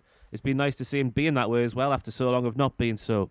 But seeing him beat Big E the way he did, that left a sour taste in my mouth. I like the shock of Brock Lesnar winning, but not pinning Big E like that. I thought it was a bit unnecessary. Yeah, he could have pinned. He could have pinned anyone else. Uh, not Lashley, maybe, but he could have pinned Owens or Rollins, and I wouldn't have minded. But yeah, uh, I, but I, the match reminded me a little bit of. Do you remember in like the summer of 2017 when Strowman and Lesnar and Joe and all the lads Oh, would just yes. throw things at each other? It was a bit like that a little bit. Um, and when Lesnar was celebrating, a good bit actually, even though I I don't think he should have pinned Big E was that it did set up the next thing because Lashley was outside the ring still standing and he was like, "Oh, you're not harder than me. I'm Bobby Lashley, me." Mm. And Exactly that one, in that, one little bit they had in the ring as well, people went mental for, which is nice mm. to see. like Hogan and Warrior in the 1990 Royal Rumble. Just like that. Yeah. Yeah. Yeah, well, we'll talk about that on Raw, which, oh, it is now. Mm. Uh, Paul Heyman opens the show and introduces Brock Lesnar because, if you're not paying attention, Roman Reigns fired Heyman. We get a good, a very lovely, dramatic video package for Heyman on the SmackDown before the, the SmackDown we talked about. Uh, so it's like, yeah, he's left, he's gone. But I always thought, like, oh no, that's just a swerve or something's going to happen. And no, he left and joined Brock. Oh, okay. As you would do if you're a, a snivelling, dirty heel manager. A, a a- a- what's a boil on the arse of life? I think Jim Ross would call him. yeah. a pube in the sandwich of life. Uh, they brag about getting It's like Brock. It's, like like Jose Mourinho crawling back to Chelsea. They brag about getting Brock in the title match. Heyman says that Brock will defend the title at the Rumble, facing whoever wins tonight's Fatal Four Way main event, aka the match they were going to have before Brock stuck his oar in. And then Brock says, "Hey, hope you get better soon, pal." To Roman. Oh I, god. I, I thought this was I thought this was fantastic from Heyman because it felt like he went off the script with the line about um, how Becky would leave Seth because he couldn't beat Brock Lesnar, and then just saying, "Oh, look what's happened since the Council of the Tribal Chiefs left him. He's been very vulnerable and got COVID." I felt like not something that would script, but then again, after the lines about the releases and whatnot, maybe they did script it. I don't know. Um, but I thought it sort of gave. Well, I, I think we all knew what was going to happen after, as we say, the standoff at the end of day one ish, but it sort of gave away the, the result of the four way, just how dismissive Heyman was of everybody apart from Lashley, who he bigged up to be the hardest man since Brock Lesnar. He- Yeah. It was refreshing as well. Not that not that I've not enjoyed Heyman's stuff with Roman because it's been amazing, but it was a nice change of pace for Heyman to get his balls back and be all, I'm Paul Heyman again after spending so long being like, yes, my tribal chief. No, I, I liked it. I, I was like, yeah, Heyman's he, he's got his swagger back, guys. Yeah. No, no, that Lesnar back. Lesnar. Yeah, that's the one. Not Jack Swagger now. Ugh. Uh, backstage. Eh. Backstage, Riddle is there. you go, There's the first reference of the year for Jack Swagger. Riddle is all dripped up like Seth Rollins and John Morrison, taking inspiration from the Migos at day one. Oh, I see. I didn't even realize that. Owen doesn't like this and says Riddle's New Year's resolution should be listen to him even more. They have a tag match against Alpha Academy and lose with In Otis pinning. Riddle. Did you ever think the you'd see the day when you'd see this on TV? Oh, this Absolutely is really annihilated impressive, them. is that? That's what, yeah, Vince McMahon Yeah. said that on the. Pa- oh, was it Survivor Series where he got off the phone? He's like, oh, this is really impressive. but this is Otis, the reversal from an RKO into a world's strongest slam, better than Mark Henry ever did it. Ooh. That has come in second place. Why do you guys keep on doing this? I'm not, because it's true. You know it's true as well, don't you, Matthew? You know it's No. true. Yeah, you know it's I true. love don't that bit when Mark Yeah, no, shoves Randy off. The, Get off me. Will Strucker slap. Uh, it came second in my move of the week, which this week is sponsored by Blicksmith, who, because I came in the office for the first time this year today to do this podcast, and I got a lovely parcel on my desk, and they've sent me two of their Shawn Michaels Oh, shirt. This one is the limited edition one. You can get yours from uh, bollocks. I'm not very good at this. blcksmth.co.uk. They So blacksmith without- quality. blacksmith without the the vowels. Correct. A E I O U. That is how we say them. Keep that A in E mind. I O U. That is how we do. It. And sometimes why? Why? I dunno. Here's- So, um, what does it say on the shirt? It says Heartbreak Kid. Oh, because I it couldn't. has I was like, "Why is it Shawn Michaels? What are you on about?" But now I can see Heartbreak Kid. It's right, got a right. badge which has got like HBK. It's all embroidered. Like it's very nice, very high quality. Ah, nice. An amalgamation. I like the Rascal pattern as well. I've got the other version out there as well, but it's black and white where it's blue and black here. It's not like one of those memes from back. I've just. It's one of those memes from back in the day. I've just realised. Is it black or white or is it blue and black? Who who knows? oh, I see. Yeah, yeah. But like the fans, they are good. Lovely. Would, what a lovely would plug. recommend. What was the move? I got distracted by the. Uh... Uh, the second place in my move of the week, sponsored by this here Oh, oh, second is, place. I see. Yeah, is Otis's uh, reversal from an RKO into a world's strongest slam. lovely. Well, you know what? I'm I'm actually enjoying this feud, and there was a bit gutted when it's like, "Yay, Street Profits versus RK Bro." I'm like, "Why? Why is that the match at day one?" Oh, but I went back to this. So I was like, "Yay, the good match is on again." Uh, Dana Brooke teams with Reggie to defend the 24/7 title in a tag match against Akira Tozawa and Tamina. It's not clear how the rules work, but she retains anyway, despite never being in the match. Reggie gets in the pinfall after falling out between Tamina and Tozawa. I'm so glad I read all of that. Yeah, it's my second least favorite segment of the this week in wrestling. We'll get to the my least favorite segment. Oh, what's your NXT. what's your little segment sponsored by, Jack? Um, uh, COVID. co- COVID. COVID proudly presenting Jack's least favorite segments of the week. my favorite variant, the Omicron. What's your? oh dear me. Um, but no, uh, the I'd, I'd have enjoyed it if they'd put any. No, I wouldn't have enjoyed it even if they had. But it would have been nice if they put any thought or effort into the rules. I, I want to know the rules. But no one cares, so it's fair enough. I thought this was a fantastic pantomime. I thought Tozawa kicking Tamina in the face and then the, the, the facial expressions that ensued from that was sensational stuff, But I'm glad I saw it. And also, um, I want to have a go at Dury for putting up for setting up Dana Brooke like that because they did her dirty with that entrance. Where I don't know, it might have been her idea for all I know, but I don't know that. So I'm going to blame the company because that's what we all do as wrestling fans. How can she do a handstand right on the apron and expect not to bounce off the very springy ropes? That's what I want to know, eh? That's what I want to know. No, no one do physics at school because I did and I listened. I can't. You can't do that. I remember that bit of the syllabus. Aye. Um, what What do you mean? Did I miss something? Did she fall during her entrance? No, during her entrance, she does. Yeah, as as Ross says, very good. She does the uh, handstand when she needs to, splits her arms, uh, legs, and then the idea is Reggie does a flip over. But Oh, on the ring rope, she's like, "Oh, I'll let, I'll rest against this like it's a brick wall." Whoa. So she came down, and then Reggie was like, "Oh, whatever, we bounce over." okay, well, fair enough. Yeah, did it dirty. I agree. Yeah. Speaking of getting done dirty, Becky Lynch enters and says her New Year's resolution is to keep a hold of the Raw Women's title. She brags about being the GOAT, meh, until she's interrupted by Liv Morgan, who's still gunning for this title. Ugh. Bianca Belair enters and also wants a shot at Becky, who tells them both to leave. They all fight and Becky stands tall. Becky, Becky That's wins, right. man. Becky stood tall over the two people who both want to beat her up. She's the best. She's the best one. Clearly. She is Vincent Van Gogh. Uh, yes. Uh, that was the best bit of the segment for me. Yeah. But the most interesting thing surrounding this entire Raw Women's title picture happened after the show because Becky did an interview with one of those lasses who do the interviews backstage. I don't know what the names are these days.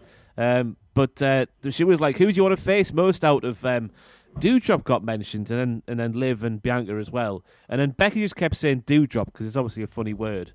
And then she was like, "Oh yeah, Doudrop." And then she was like, the realization of face like, oh, she could benefit me. So maybe, just maybe, because we get a dewdrop in a bit as well.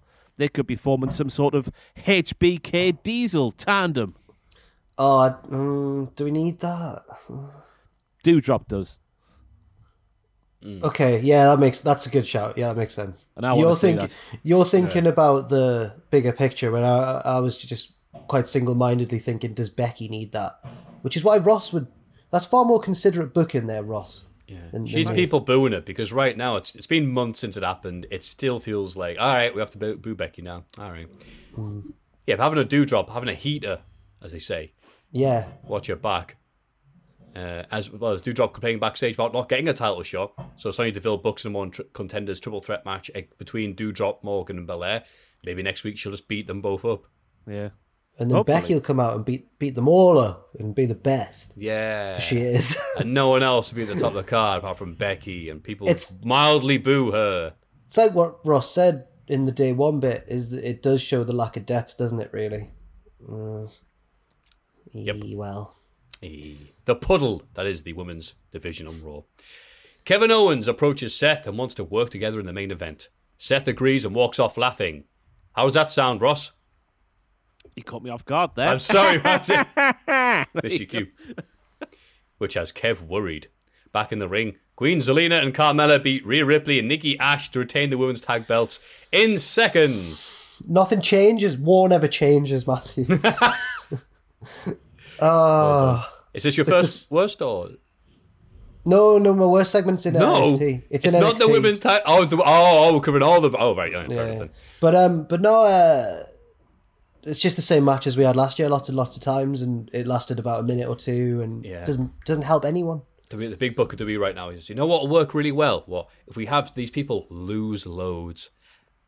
Wrestling fans love that because they can relate to losers. It's all I imagine people backstage talking about because they see it every bleed time. Remember that career mode where your character gets bullied in the school canteen for being a wrestling for being fan? A wrestling fan. You've bought this game for fifty quid. now we're gonna laugh at you for being a wrestling fan. We do you mean we got zero out of ten on IGN? This is bollocks. I had a horrible realization about the, the classic film Ready to Rumble because I loved that film. But then when you get a bit older, you realize that the wrestling fans are poo poo workers. They work with poo, yeah. Yeah, and that's not to disparage people who work with poo, but it's obvious that the people who, who cast it or Let's directed not disparage the people who work at poo. It's to, all the, to all the poo workers out there who work. yeah, big ups to the poo workers, but you know, it's clear that the people who put together Ready to Rumble were being very disparaging to wrestling fans by having them be poo workers by day. Yeah. yeah. It's not even so at the time people realised, wait, this is for wrestling fans. Yeah. And they're presented as the dumbest human beings alive. Yeah. Endorsed get a- by WCW. the wrestling industry can never quite shake that hatred of marks, can it? like it can't quite shake it. But back to the matter at hand, I thought was interesting. Now Rhea Ripley appears to be sick of Nikki. I, I may said the swear word there. Nikki Ash. Uh, she's sick of Nikki's. You know, you know, sick of Nikki's poo. Um, But so hopefully it leads to her just beating up Nikki so bad that she forgets that she's a superhero and she can go and do something else because it's painful now. She gets no reaction at all now. Like not even a little bit. It's horrible. A, a, some sort of like a no DQ match between Rhea Ripley and the old Nikki Cross would be fantastic. I'd I'd watch that on a takeover or something. Remember that? What, Oh. What's what's the 22, uh, 2022 equivalent of Stone Cold sat in a bar dr- drowning his sorrows? Because that's what Nikki Ash should be doing. And then Rhea Nikki Ripley- Ash? and Bra- a- browsing Twitter at a bus stop. She's lost Fortnite once again. What's with Adam Pacitti winning Fortnite all the time? By the way, Oh, have you seen his Instagram? Oh, yeah. No. Okay, right. Sorry, I don't know. have I? Have I? I feel like I'm behind here. Have I touched a nerve? I don't understand. No, no, it's just, hey, have you seen Adam Pacitti's? It's like, no. He's been on Instagram every time he wins a game of Fortnite. I thought Fortnite was like hard, too hard, and everyone had stopped playing because all the kids were too good now. How is Adam beating these these kids in Korea? It might I'm not be going to report him for using, I'm going to report him for using a bot. for, for, His, his account suspended. Are you sick of him winning? All he does is win, no matter what. The Street Profits and Mysterios all announced they're entering the Royal Rumble. Ford and Dawkins will attack match against Apollo Crews and Commander Aziz. I don't Yeah. even know what you say about this matchup. it happened, and, and and Aziz looked. That was Aziz's best match ever. okay. Yes, half a star. He did. He did more than he normally does, and good on him. All the best. Good luck with your jumper, with your pack, your your pocket for your tabs, and a pocket for your brun. Yeah, well, I don't know what else to say either. I, I'm, um, it was a match. Nice to see the Street Profits win again after losing at the pay per view, I suppose. There we go. Bounce back ability. Damien Montez Priest- Ford oh, could be a highlight of the Rumble if they utilize him correctly. I agree. Damien Priest defends the US title against Dolph Ziggler and will lose the belt if he gets DQ'd or counted out because that's what had happened in the previous matches he had because Damien Priest had let the demon take over him and all that other stuff. Uh, he almost hit Ziggler with a chair, but used it to take out Roode instead and wins clean to retain the title. I thought this was very well put together for what it was. Yeah, I like the stipulation being put on it after the last few weeks. I thought that was a nice touch. And then that that that bloody Bobby Roode, right? He's such a he's such a dirty dog, isn't he? Attacking attacking Damien Priest from the rear like that, eh? What's he like? He's a he's a dirty dog. He's a dirty dog. Dirty, and obviously, dirty dog. obviously, I don't know about you lads, but I picked up a nice little nuance from this matchup, and that was Ziggler doing Bryan Danielson's running knee, which means, and I can exclusively reveal, that Dolph Ziggler will be going to AEW.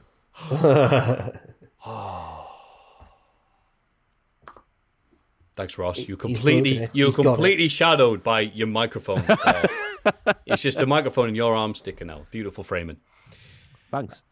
Austin Theory goes to see Vince. Oh, here we go. Let's get us oh, excited. my God. Austin Theory goes to see Vince and wants a rematch against Finn Balor, but Vince puts him in the Rumble instead. So I've really dumbed that down that segment. I've just kept it short, but I'm sure Dumbed we've it got more down? to s- I'm sure we've got more to say about it. Why don't you go first, Ross? Well, we had more lessons of life from Vince McMahon, who let us know that an apology is a weakness, which means uh, an apology is a weakness because Vince McMahon never apologizes. Vince McMahon never apologizes. And then he, he, he, it was like he was doing some sort of Seinfeld stand-up routine 'cause he's like, why do why do people who say I don't mean to interrupt say they, they don't mean to interrupt? Because they always do. Because why else would they do it? What's the deal with that? Why? You ever had airplane food? but uh, yeah, bing, um, bing, biddle, bing, bing, bing, bing. yeah, it was. Um, Boo, boo, boo, boo. It's just the way these segments just randomly cut off at the end. It's, there's never really a, a, a proper end point, is there? It's just sort of like conversation has a pause, fade to different scene. It's I don't know what they are. I don't know what's going on. I, I find them very telling because presumably Vince has he writes these segments. You can just sort of tell he's got the final say, and it it explains. Was that a guitar? No, sorry. Oh, it was quite Uh, musical. It's the it's the pop filter that then banged on everything. Oh, But it's, Um, it's screwed onto this, so don't dare take it off in case I need it, even though I don't use it. Please carry on. um, it's really telling because Vince obviously structures these segments himself, and it says a lot about the general booking of of Raw at the minute. And the weird way it is. The only thing Austin Theory's gained from this is the ability to look confused professionally at the end of every segment. Excuse me. I tell you, the the deep fake they aired of the Queen uh, over the Christmas period for a message wasn't as realistic as the fake oh my god, you doll they saying have for Vince McMahon, who clearly died months ago and is just refuses to sell it. You see him. Wow, You see when he sat down. He sat down. He held his chest and went. "Argh." That's clearly where someone knifed him. You know when, you know, just there's a an flesh episode. wound. There's an episode of Futurama where Bender becomes a human, but he can't handle it, like the excesses of like drinking and partying and stuff. So he gets really, really massive and dies. And they roll him out of the room, and they think he's still alive because he goes woo, but that's just air escaping from his body as they roll him out. That's what Vince's noises are. That's just air escaping from his body. It just happens to sound like words. It's the most wild life. Uh huh. We should fire everybody involved in NXT. oh, okay, Vince. Uh, I did enjoy one moment of the se- of the segment where Austin Theory puts his chair too close to Vince McMahon, and then Vince is like, "Well, I'm getting Nancy vibes here. Move your chair." Because it's been very like, very like. That's a direct Theory- quote from Vince McMahon. It's been very like tones of like Austin being Uh, Austin being Vince's pet. What a sentence I that is to say. But it's Yeah. being like that. and, Like if, Yeah. you you, you belong to me. Suck me. oh my god! All right, all right. Tone it down. Tone it down, lads. Tone it down. It's nice oh. to see Vince distance himself from that, is what I'm saying. I don't know. There we go. Fantastic. All right, time to, time to bring it back to wrestling. Miz and Maryse cut a promo with the insult Edge for hiding behind his wife. Edge and Beth Phoenix arrive on time and challenge them to a mixed tag match. Miz accepts and Maryse isn't happy, but falls down when Beth fakes an attack. She storms off and Miz follows. Okay. Oh, I hope they take a page out of Blink 182's book and stay together for the kids. 'Cause I think Oh. this might just be one step too far for Maryse. Uh, you know, the the using her of a, as a human shield earlier in the feud, that was all part of the master plan. Uh, taking a, p- a page from Oasis book there. I'm just going to keep naming All the bands. songs. Yeah, all of the bands. But this one, you know, accepting that match when she was terribly she was terribly scared of Betty Phoenix was maybe one step too far. Yeah. Well, I hope like Blink 182 that I don't really much think of much of the first match, but the next one I hope I enjoyed this time. Oh no! And as AJ Styles taught us about wrestling, it's not about the big moves; it's all the small things. Real. Eh, This was more classic Panto, though. Fantastic stuff. Miz going, who would use their or hide behind their wife? And all the crowd going, you! Christmas cheer. Yeah. it's so good, isn't it? Lovely. Love Miz. Omos beats AJ Styles in a few minutes. After, Bat- batters him.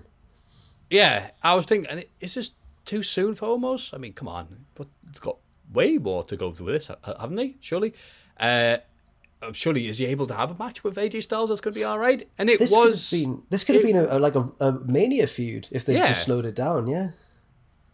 and uh, There it was was just those a match. rumors, wasn't there? I was going to say there's those rumors last week that the match got because the match was supposed to take place last week, wasn't it?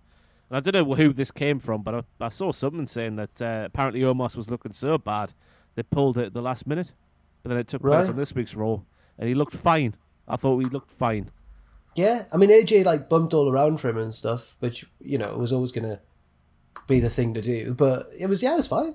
It Just just made AJ look really weak and silly. Yeah. Now they had to delay it for a week because there was d- disagreements between the two because Omos said something about the Earth being round. Oh, oh, But they're right. They're, but, sorry, Other very, sources very claim forced that- there. AJ was too preoccupied with Grayson Waller and how he's dr- dreading facing that sack of crap. he's Yeah. bad, isn't he, Grayson? He's a good wrestler, like, but he's not as a character and as a promo. Come on now. Stunningly generic. they've really seen something in him that we are yet to see. But maybe you know, maybe we'll maybe. At Maybe least if they that's- increase it to six segments a week, we'll finally see Yeah, it. gonna he's say the new at Nia Jax. He's on every show. At least that's a one-off with the powers that be in NXT, seeing something in someone that no one else sees. You know, Von Wagner and stuff like that. Yeah, what guy? Ah, more on that. Hey, hey, hey, we're getting ahead of ourselves. It's not I can't day wait yet. for NXT I love NXT. because it was. It, I thought because it was a special like edition that it'd just be it'd be more like a pay per view. But no, they had all the classic weekly NXT 2.0 segments in there, all the greatest hits. They did. But hang on, hang on. Bringing it back now, back to Raw. We haven't finished it yet, lads. Uh, next week, it's announced that we'll see Alexa Bliss's return journey to Raw. Yeah, not so if you return look to then, Raw. yeah, yeah, yeah. Thank you. Not a return, a return journey. Is she gonna bring Via with her? Because he's he's got lost on the way. He's getting the megabus. Uh, the fatal four-way match spills into the concourse, where Owens is put through a merch table. He then comes back with a dive off an entranceway because he's a Madden, and is eventually beaten by Lashley, who becomes the number one contender. Meaning, we're finally getting Lashley versus Lesnar, UFC versus Bellator. Oh well. Ah, yes. How are you meant to boo Kevin Owens, man? When he just does stuff like that, he came back from being put through a table and leapt off the entranceway of the arena. What a guy! And then I think Rollins said to Owens, "I love you, you psychopath." And then Kevin kissed him on the mouth. Yeah, I know it wasn't picked. fun. It wasn't picked up on the cameras, but a fan got some nice fan footage of that, so that was nice. But I like more logic in the main event scene on Monday Night Raw because obviously Rollins and Biggie, uh, Rollins and Owens, sorry, team up. So Biggie and Bobby were like, "Well, if you're doing that, we'll do that." And I was like, "Yes, that wouldn't have happened a couple of years ago in the, in the Fed, and now it is more logic." Go on the Tactics. brawl. Yeah. Lovely. Yeah. And then yeah, no one cares about Raw. NXT New No, no, no, there was- there was the that's aftermath what- with Brock. Oh, There yeah. was the then Brock. Lesnar was asked for his thoughts backstage. He goes, "I love Von Wagner, me." Uh, oh, also Roman Reigns on Friday. I'll see you on SmackDown. Oh, Brock like Lesnar, it. two shows in one week. I know. He's three million dollars richer. I liked how um two things about this little aftermath. I liked how he was watching the TV front on. He doesn't have to watch it sideways. He's Brock Lesnar. And also, I like how the Irish guy, what's he called? Kevin Patrick. Thank you. I like how he um was like, "What are your thoughts?" And Brock didn't even acknowledge like what had just happened. He was like, "Roman Reigns." I was, I was like, "Yes." It was. It's all. It's all shaping up nicely. I like it. The only almost- downside being Big E losing the belt. I was gonna say Uh, it's yeah. almost it's almost like Brock Lesnar likes to get his stuff done early on in the night and then go home when it's not a main event wrestling match. Yeah, that's true. Quite clearly Very a pre-record this one, wasn't it? Fantastic from Brock. Possibly. Good for Brock Yeah. and good for us. NXT New Year's Eve. Yes, get in. Carmelo Hayes beats Roddy Strong to unify the North American and Cruiserweight title in a lovely match. Yeah, My great God, match. Carmelo Hayes is the total package right now in NXT. Little He's highlights. Lex Luger. That's right. That's exactly what he's going to do. Uh, yeah, he hung up with Roddy Strong and beat him and unified the titles.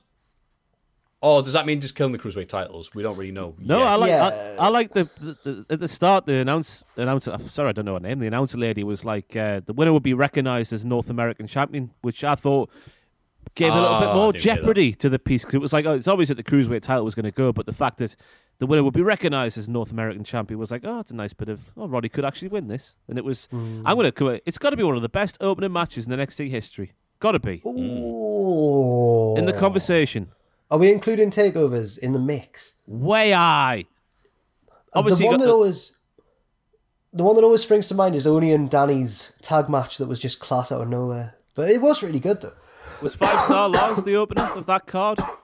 I think. Mm. The ladder match. Yes, it was. Yeah. Yeah, that's yeah, Yeah. That, that's maybe the best one. Yeah. This is very good. Yeah, the cursed ladder match. Yes. When you look at the list of ladder match. participants, you're like, something's gone wrong for every one of these. Yeah. Eddie Styles wishes Tommaso Ciampa good luck backstage before heading to the ring to praise NXT and call out, you guessed it, Grayson Waller. Grayson Waller, guys. Waller arrives and Styles wants a match right now, but Waller says they'll do it next week. And they have a scuffle until Grayson rolls out the ring. He's just ticking all the bad guy boxes, isn't he? I'm gonna blah blah blah, Austin Hogan, etc. And then I want a match with you. All right, let's fight next week. like just you generic get, go away. He's a generic get, isn't he? Because who's who's writing these promos? I could write those promos, and that's that shouldn't be a sentence I should be able to say about the hmm. WWE or any professional wrestling promotion because it's so basic. I was legitimately pissed off watching this segment though because I thought they were having a match. No, no, Um, no. They never explicitly said it was a match. Well, I I thought there was right, so I, I was pissed off by that, right? Because no one should have to sit there and watch Grayson Waller talk. No one. The, the Rock's not going to be here, but his trailer will be. It reminded me that it reminded me that um that there was no or it made it clear to me that there was no LA Knight on this show. yeah, Oh, I needed some of that. What was the word? Kavorka. Kavorka. Yeah. Yeah, Uh, yeah. some of that. Yeah. I thought it was an interesting thing from Styles, though, saying he'd be damned if he's going to let anyone take the passion away, uh, the passion for NXT away from the fans, which is, you know, brave of him to call out Vince and Bruce like that. And Oh. Nick Khan. Eh? Eh? Also, he skipped NXT. He went straight into the Royal Rumble. yeah. What, what does he care about. NXT? Yeah. Does Vince think that he ha- was was in NXT? He just confuses that with TNA. you have that rival promotion for years. NXT. Quality sleep is essential. That's why the Sleep Number Smart Bed is designed for your ever evolving sleep needs. Need a bed that's firmer or softer on either side? Helps you sleep at a comfortable temperature? Sleep Number Smart Beds let you individualize your comfort so you sleep better together. JD Power ranks Sleep Number number 1 in customer satisfaction with mattresses purchased in-store. And now, save 50% on the Sleep Number limited edition Smart Bed for a limited time. For JD Power 2023 award information, visit jdpower.com/awards. Only at a Sleep Number store or sleepnumber.com. Hi, I'm Daniel, founder of Pretty Litter. Cats and cat owners deserve better than any old fashioned litter. That's why I teamed up with scientists and veterinarians to create Pretty Litter. Its innovative crystal formula has superior odor control and weighs up to 80% less than clay litter. Pretty Litter even monitors health by changing colors to help detect early signs of potential illness. It's the world's smartest kitty litter. Go to prettylitter.com and use code ACAST for 20% off your first order and a free cat toy. Terms and conditions apply. See site for details. Hey there, it's Michelle Norris. I'm host of a podcast called Your Mama's Kitchen. When I travel, I'm usually looking for a way to find a taste of home when I'm not at home. And one of the things I love to do when I am at home is entertain. And Airbnb allows me to do that. When I was in California recently, I rented a house that had a great kitchen. And when we were sitting around the table, we were all thinking, we're in someone else's house. Someone could be in all of our homes as well. If you have a home, but you're not always at home, you have an Airbnb. Your home might be worth more than you think. Find out how much at airbnb.com/slash host. What? All right. Vince Anyway, thinks back- that he's Vince thinks that he's bought NXT from Triple H. He never knew that it was under the umbrella. I'm going to bear that no good company. Vince, you own it. I own it now. Backstage, Pete Dunne wants to take out Tony D'Angelo for injuring his hand. They're having a crowbar and a pole match next week. I'm all right with Crowbar that. pole. Yeah, Yeah, Yeah. on a pole. no fair enough. Yeah. Moving on. We now get a segment with a lot going on. Oh, okay, there we go. It's the This was, this was my least favorite segment of the week. Is this the Brucey P special? Oh, yes, it is. I'm already reading it. Uh, Kacy Catanzaro and Kayden Carter chat to Amari Miller in the gym. Talk out wanting to win the Dusty Classic so they can become the tag team champions. Indy Hartwell and Persia Pirotta don't like the sound of that and challenge them to a six woman tag match. They need to find a partner and ask Tiffany Stratton, who refuses and storms off, revealing the former Mei Ying asleep behind her. She wakes up and tells her her name, Wendy Chu. She goes back to sleep. Now, okay, so the bit the bit when I started to realize this was going off the rails was when Indy and Persia Pirotta come along, and they're like, "Well, we want to win the Dusty Classic instead," and Persia's like, "Why don't we just take on all of you?" And then Indy's like, "Whoa, what's your deal with handicap matches?" Then they have like. They have like a little conversation as if it's a different segment. Like they forget that they were just in a confrontation. It's like an aside. It's like a Shakespearean aside. It was really, really weird but not in a good way. And then Tiffany's like, no, and I'm wondering. Well, I, I was thinking, well, I would have liked to have seen what she's like in the ring, and then, and then Wendy Chu, and there was just so much going on, and it was so contrived that I just, I just something about it. I just, I hated it. Unfortunately. I can't wait to see Wendy Chu wrestle. Okay. You remember when Tyler Breeze, well, uh, Breezango did that thing on a pay per view where they dressed up like janitors. And you just kept rolling from one side of the ring to the other to evade an Uso. I think it was Tyler Breeze who kept doing it. Mm. I imagine Wendy Chu will just do that until the opponent is worn out and she can just capitalize and win. Yeah, how's she gonna wrestle when she's asleep? I'm, I'm Yeah. quite intrigued.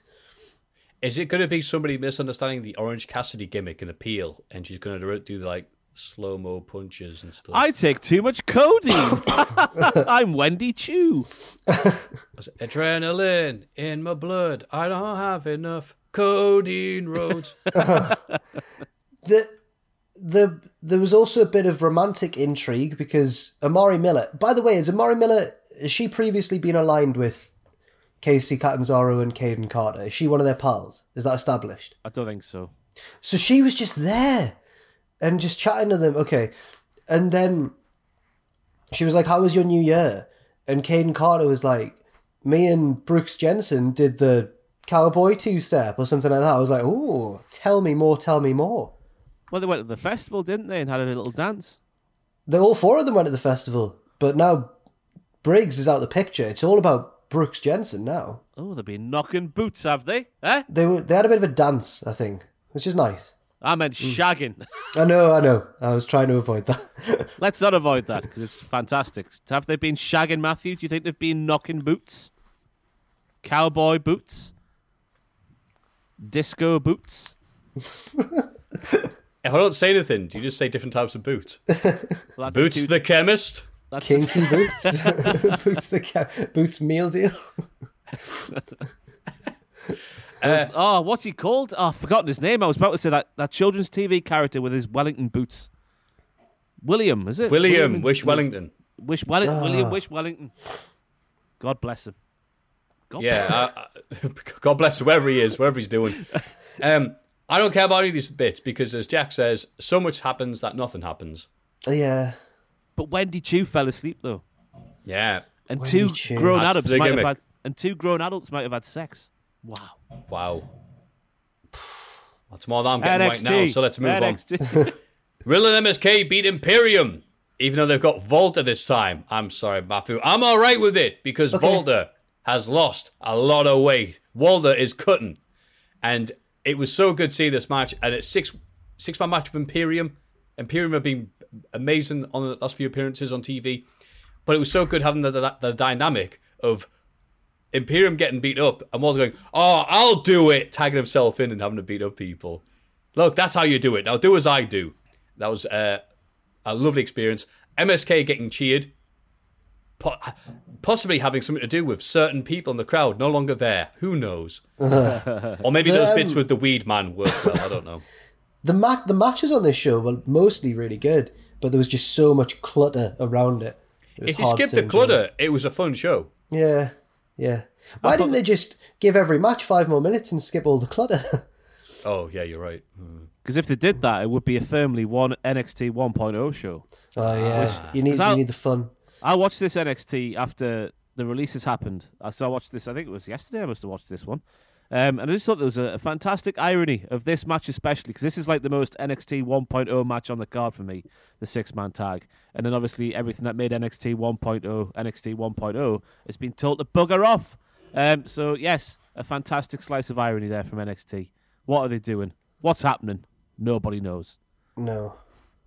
Well, they try. It's really weird because they're getting rid of all the like the super workers, all the little indie guys, but they're still expecting these newcomers to have twenty minute move heavy Yeah. matches. So it's gonna end in tears, guys. It's gonna it's gonna end in tears. We need you to be both hot and cold. All right. Yeah. Cool.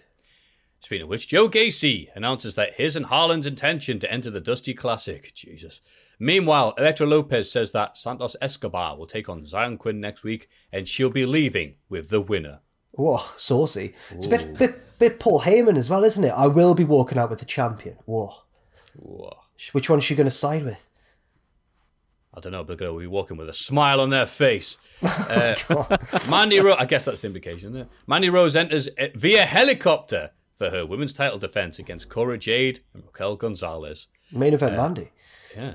Raquel looks to have won the match, but Jade breaks up the pinfall and is beaten by Mandy shortly afterwards. Uh, yeah. What were your thoughts, Jack? Yeah, this wasn't like the best match, but I enjoyed more than more than the moves. I enjoyed the character stuff between like Raquel and Cora Jade and stuff. But it wasn't. It didn't set. And they said it didn't set my house on fire. It didn't set my house on fire. Well, that's good. yeah, yeah, yeah. Sure, do you be a bad thing, Jack. I, I think it would have been better if it was just a Raquel Cora singles match because then the dynamic is can the inexperienced little one beat the big one? And that would have been like almost versus AJ or something. But instead, it's like, no, Mandy Rose, the new and improved helicopter one. It was like, uh, it didn't quite work. As you said before, they're trying to make everything at once.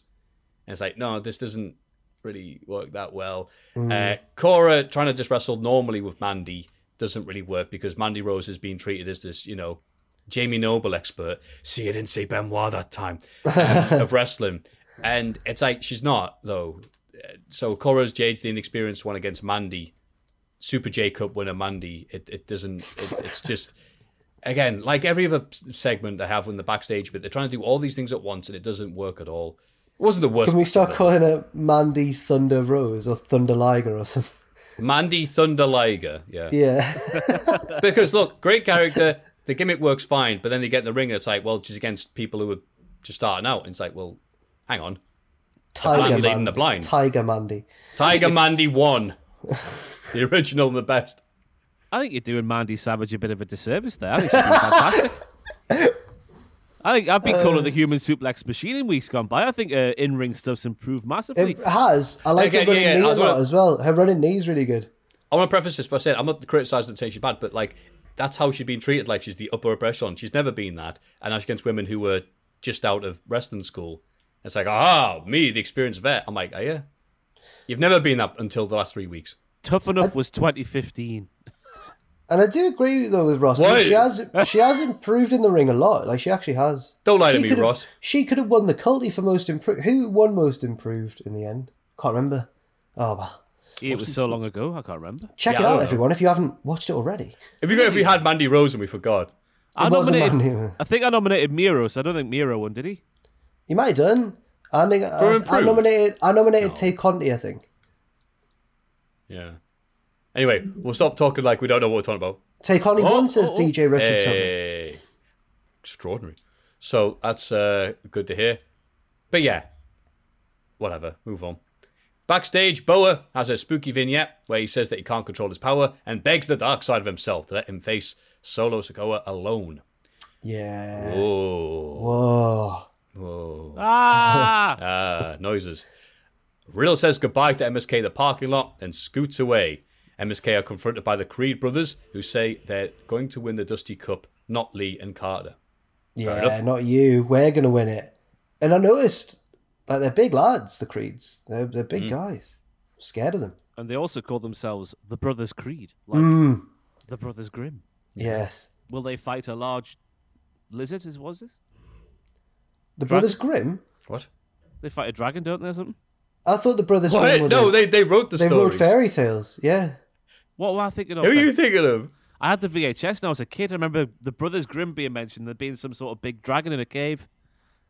Okay. Lord of the Hobbit. Rings? Yeah. oh no, no. I don't know. I'm trying to think. Of, Grimm's Brothers Tales stuff like um, Hansel and Gretel and that. Hansel and Gretel. Yeah, yeah. It's a one, another one of those variations where they fight some sort of dragon. Okay. Two lads, Two lads. Ant a and dragon. Dec. Enzo and Cass fight a drag. I don't know. Andre Chase. Oh, Andre Chase. Let's move on. This is one of these things we'll get replied to two weeks' time going, actually, the Grimm brothers were this. I'm like, what are you talking about, you weird? Go away.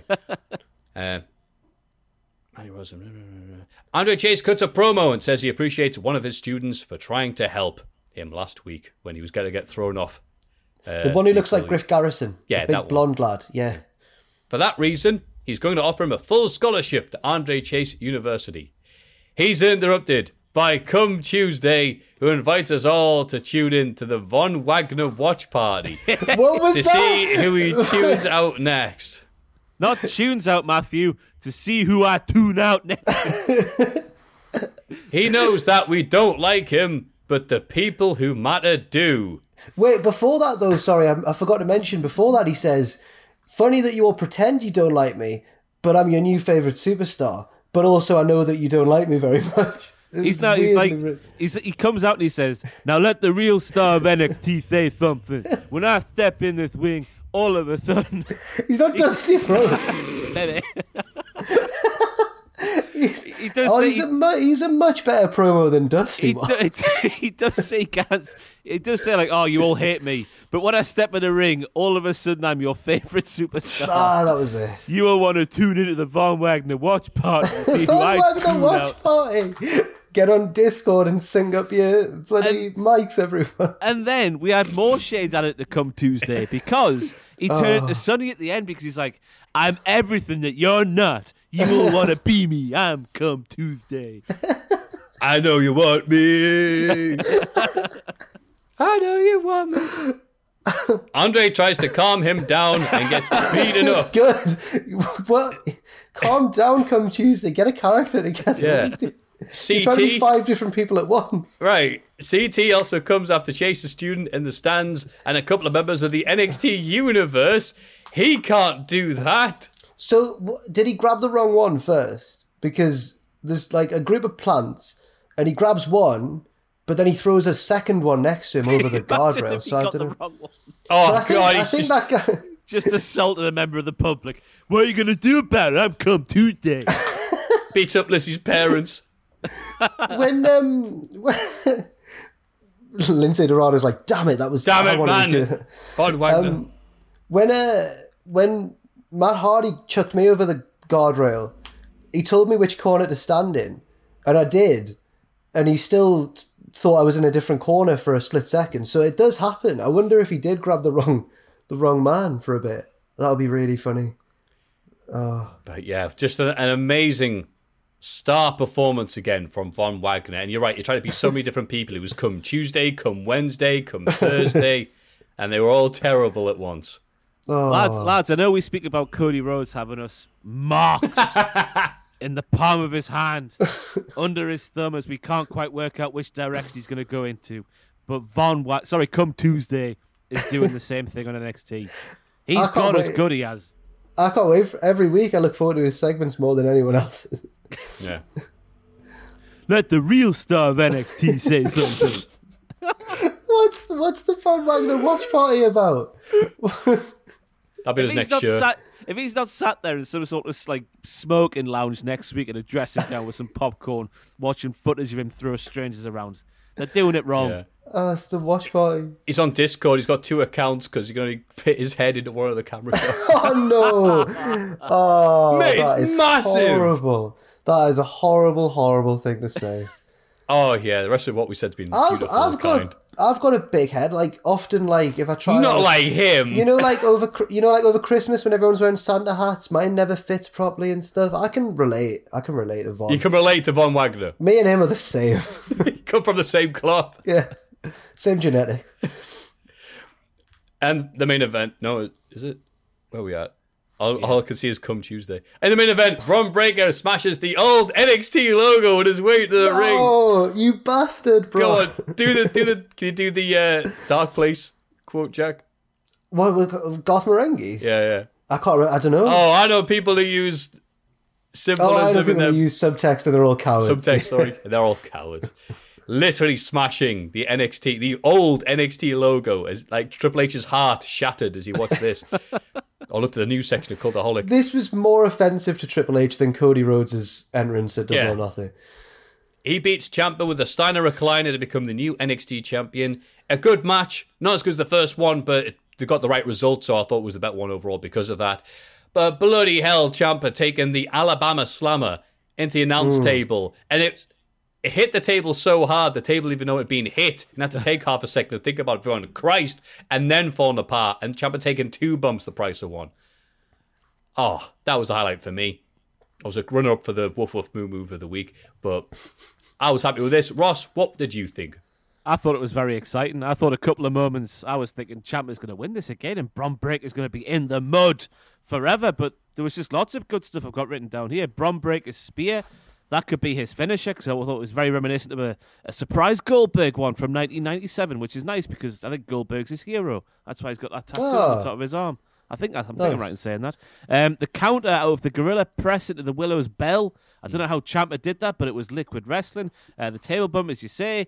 Um, the knees, as I say, the knees into the fairy tale ending. I thought that was it. And then obviously the the Steiner references, but don't you dare call him Steiner. Laid it on thick this time.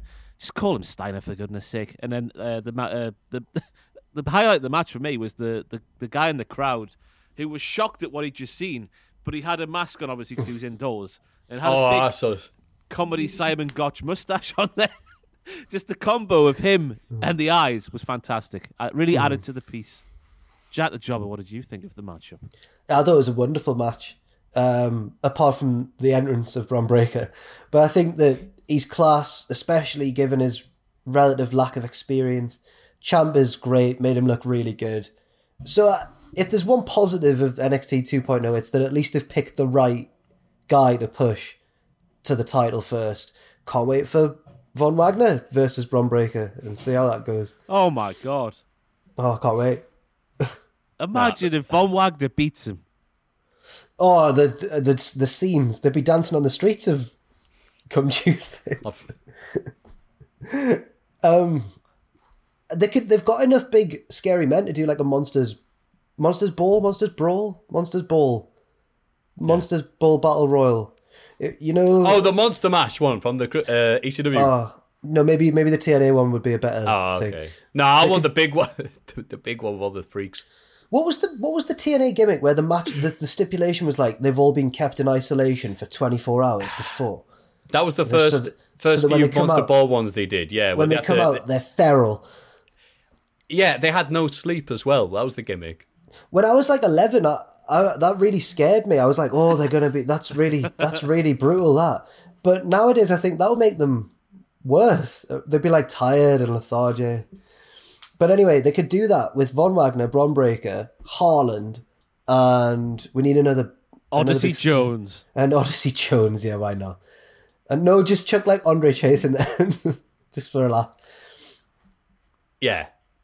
Well Oh. said, Jack. But you know what? If you skipped all the bits on the show, there were of the four matches, they were quality. Yeah. So NXT 2.0 changes complete, turns into 3.0 when it's a special. When the matches are But- suddenly great and there's It's like, Can a, I it's like just a say- hybrid. It's like a hybrid of the two styles. Yeah, Just before on. Christmas, I said I said on this podcast, right, that NXT was struggling to find its identity because they was they were trying to change it, but at the core of it, they had these new people still doing the 1.0 matches, and this week proved it. So I'm a Mhm. genius, right, and I'm off. See you later. It definitely Yeah. did. Bye bye, genius. AW Uh, Dynamite. Oh, go on, sorry. It seems like, but yeah, it seems like it's succeeding in these matches despite itself. I don't know how long this is sustainable for. We'll see. Yeah. AW Dynamite. Hangman and Danielson open the show with their rematch, which is judged this time in case it hits the 60 minute time limit. The judges are Mark Henry, Jerry Lynn, and Big Show, sorry, Paul White. And God bless them for putting Jerry Lynn in the middle of the two massive men. That wasn't fair on Brian. That, by the way, on Danielson. Sorry. You know- So you, go, you go back ten years, and who was Oh, chasing, yes. who was chasing after Daniel Bryan in the World Wrestling Federation? Oh, yeah. Those two. Not fair. He cashed in the money in bank on Big Show, that's right. I think. Yeah, he did. Uh, Hangman retains after about half an hour, winning with the buckshot lariat, so no need for the judges. Uh, this was quality. Love these two wrestling, but I was surprised that there wasn't any shenanigans after the match. Like he gets Uh. attacked like Terry Funk at the end of uh, you know, the Flair. What? What am I thinking about? Oh yeah, Flair Steamboat. Sorry, I got very distracted by my own thoughts. Um, that had the judges and everything set up, but you know what? We were still fine for what it was. I thought it was really good. But they're very bloody. Very bloody match. Hangman looked a state at the end of it, but in a good way. Um, I just wonder what's next for the pair of them. Because surely now that's it. Danielson's not going to challenge for the belt anymore. So what's he going to do next? What's next for the Dragon? Is Omega going to come back? I don't know. They're going to put him in a cave and have the brothers Grimm come and find him. Yeah. Uh, I really like the pace of the matchup because obviously they both want to avoid the judges, the, dre- the the dreaded judges. So they were going like the like the clappers at the start, and then it just turned into like this this brutal war of attrition at the end. Um, but my move of the week comes in this part, so I'm going to ask Richard to hit the thing, which is sponsored by Blicksmith and their limited edition Shawn Michaels shirt and their standard one, which I've got down here. Look, I could work for QVC. Where is it? There it is. Oh, Wow. lovely. Wow, I'm a sexy boy. You could be a sexy, Sexy boy, too by wearing one of these. Look at that. It's embroidered and everything. Wow. That's lovely. God, our very own Dom West. Oh, my! Oh baby.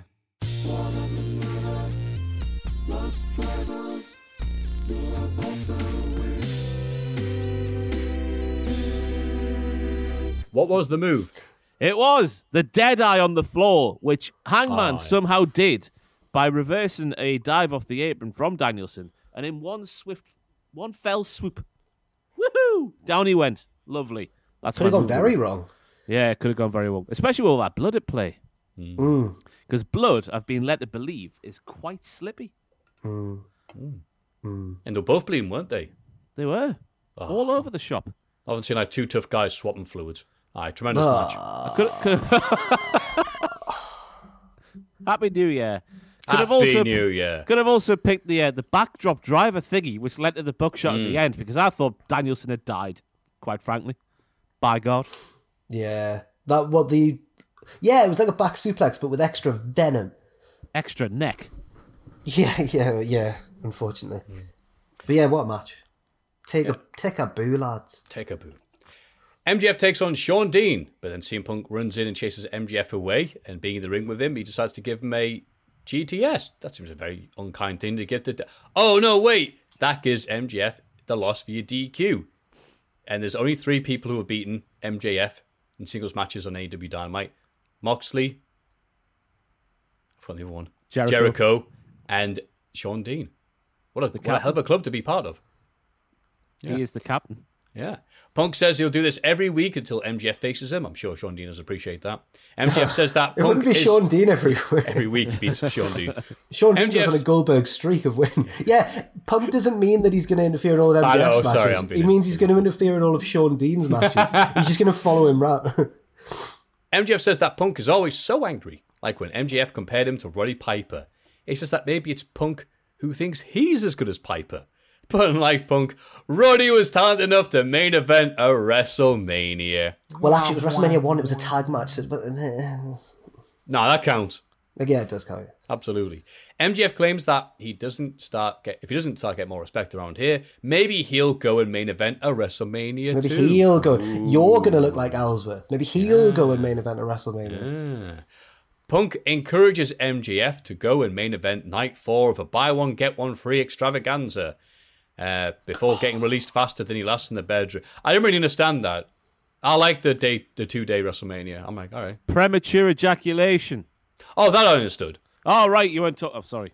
No, no, the the the, the uh, I'm trying to think of a euphemism for that, but the the sprinter, not a marathon runner. Um, and got understood, but like main event night four of a buy one get one free wrestling, like okay, Who would have is that a thought that complaint CM for people? Who would have thought that CM Punk was a massive fan of all 12 hours of WrestleMania 35 happening on one night? Who would have thought? Yeah. Hmm. Maybe maybe Punk was referring actually to Wrestle Kingdom, which could have really been condensed this year. But I'll get Yeah. onto. Oh, I'll get onto that in a sec. Punk wants MJF to go to New Japan. He does. He wants MJF Yeah. MJF versus Shibata.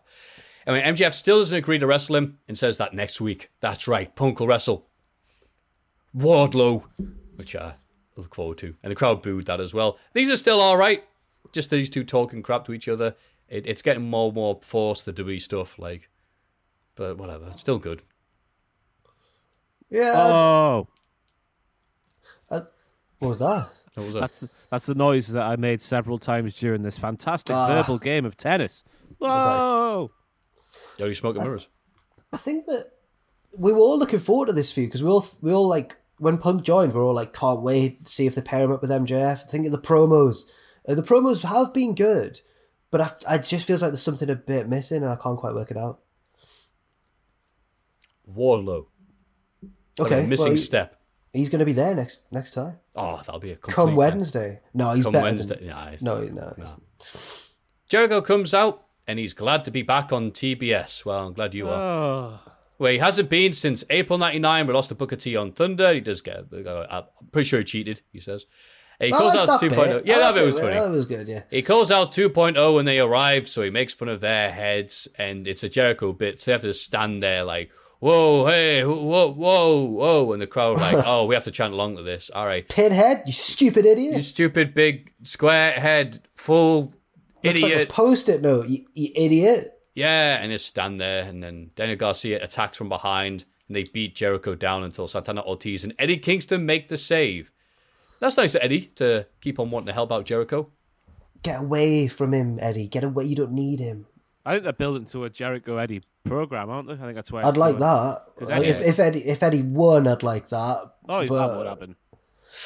Ah. That's it. I don't want anything to do with it if it's it.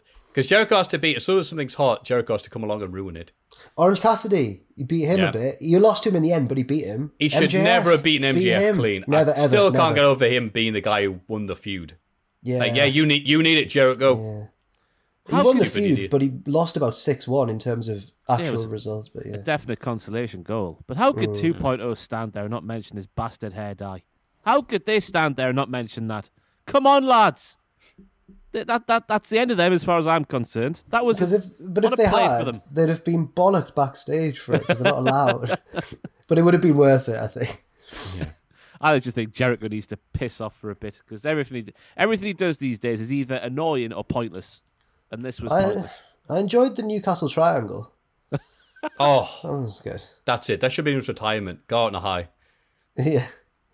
Adam Cole cuts a promo backstage with Fish and O'Reilly. No, really. Saying that he's sure Kyle didn't mean to kick him in the face last week, and that being united with the Young Bucks makes him stronger than ever. He wants a match with new signing Jake Atlas to remind everyone who the guy is in AEW. And that was it.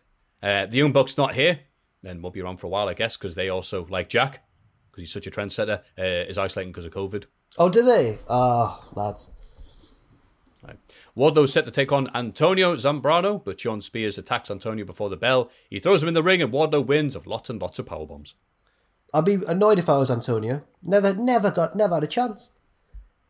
He could have beaten Wardlow. We never, we'll never know Oh, if it was fair and square. tell everyone this close to beating him. Yeah.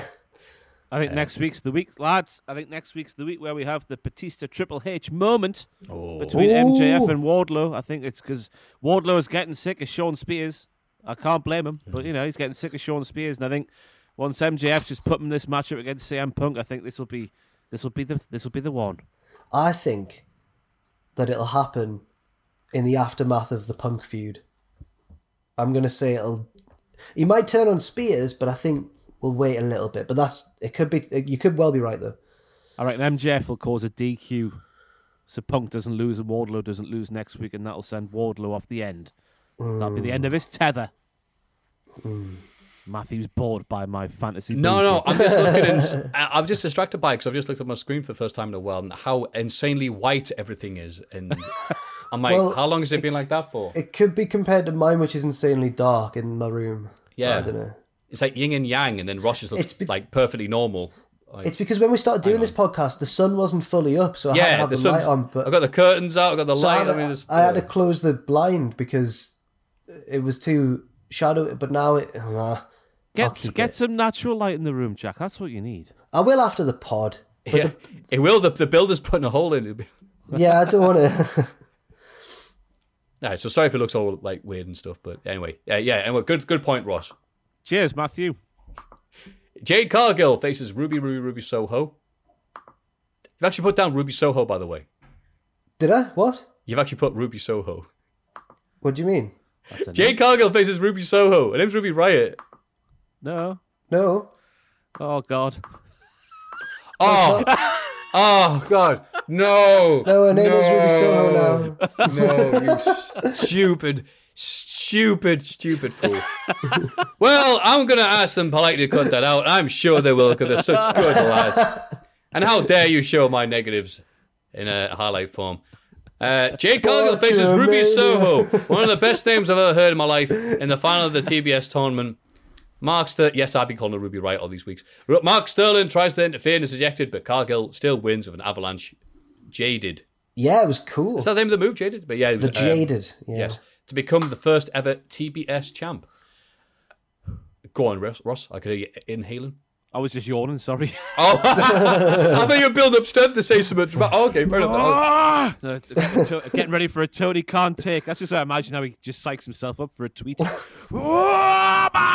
um, I thought it was a nice pairing. I'll go for it. I thought it was a nice pairing to have Ruby Soho in there with Jade Cargill because Jade's Jade's because obviously she's new, so her offense is like very 80s heel, I would say. Very basic, very kick and punch and whatnot. And having Ruby in there bumping like a fiend for her was a good partnership. And obviously, the, the finish was good. Uh, the the moment at the end, which I don't think was on the camera as part of the show, but with her daughter and stuff, that was fantastic as well. So I thought it was a, a good bit of business by the lasses.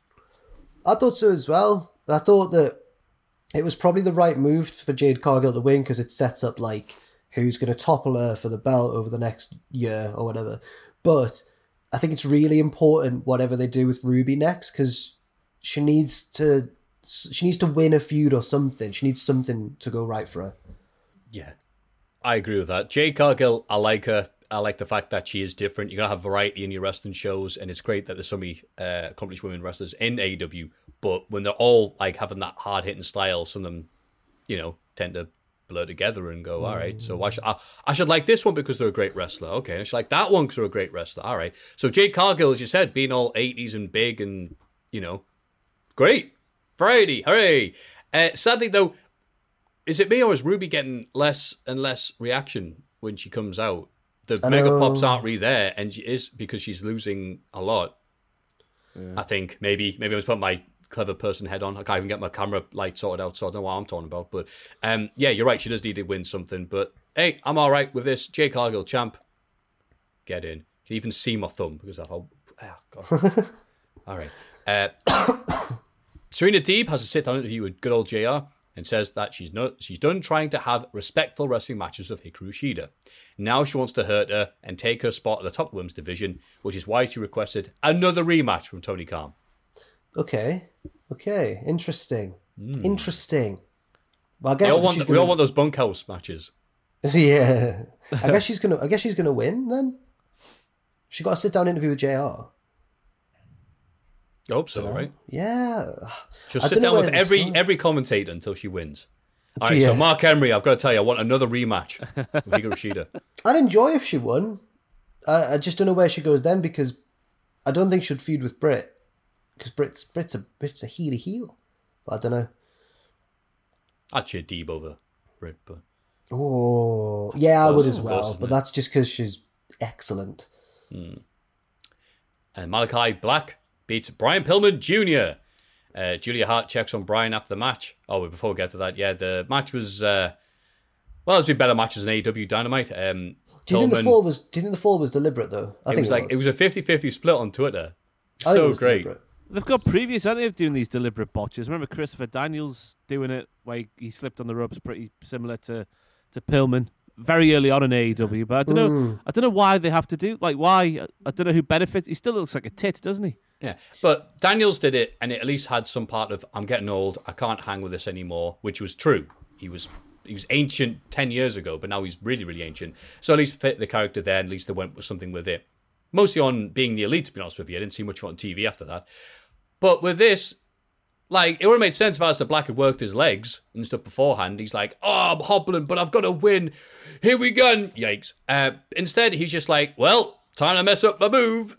It's like, mm. all right, well, well, that was that was some good storytelling, pal. Awesome. You should read, read some more Grimm Brothers about the dragon in the cave It's stuff. high, it's high. It's high risk for a reason. You take that risk. Just messes up for no reason other than a tie ring. Awesome, awesome. But that wasn't the dumbest bit. After the match, with one-eyed Julia Hart checking him, Malakai lurking dangerously, he's stopped by the entrance of the Lucha Brothers. The lights go down. Why Everyone goes, keep- "Who's making their debut?" It's like, oh no, no, Black is just using his magic powers to escape to the rope. Yeah, but the Lucha Bros- bringing oh. the Oh. man?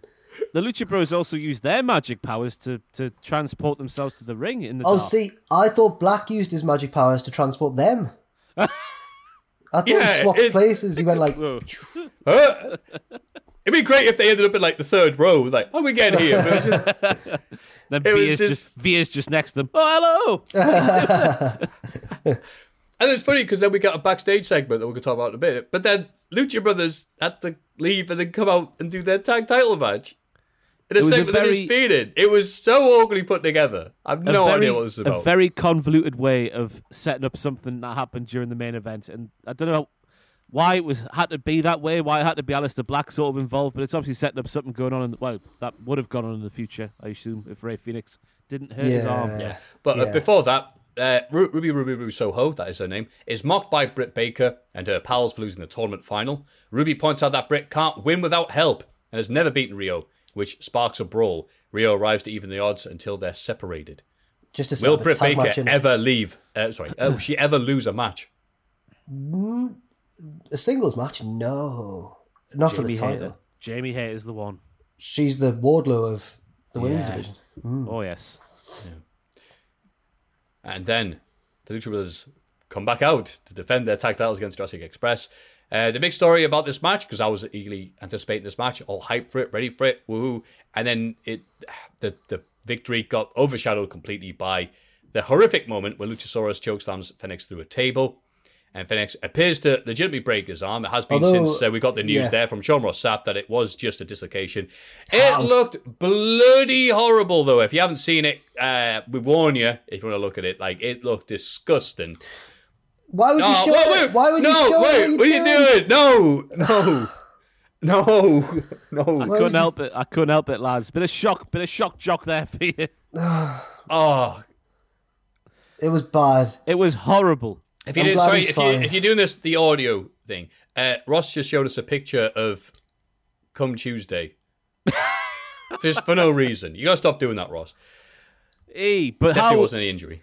I mean, we already knew that the guy wasn't human because of what he does in the professional wrestling ring every single week. But this just confirms he's not human because how his arm isn't broken after completely snapping the wrong way is I don't know. Yeah.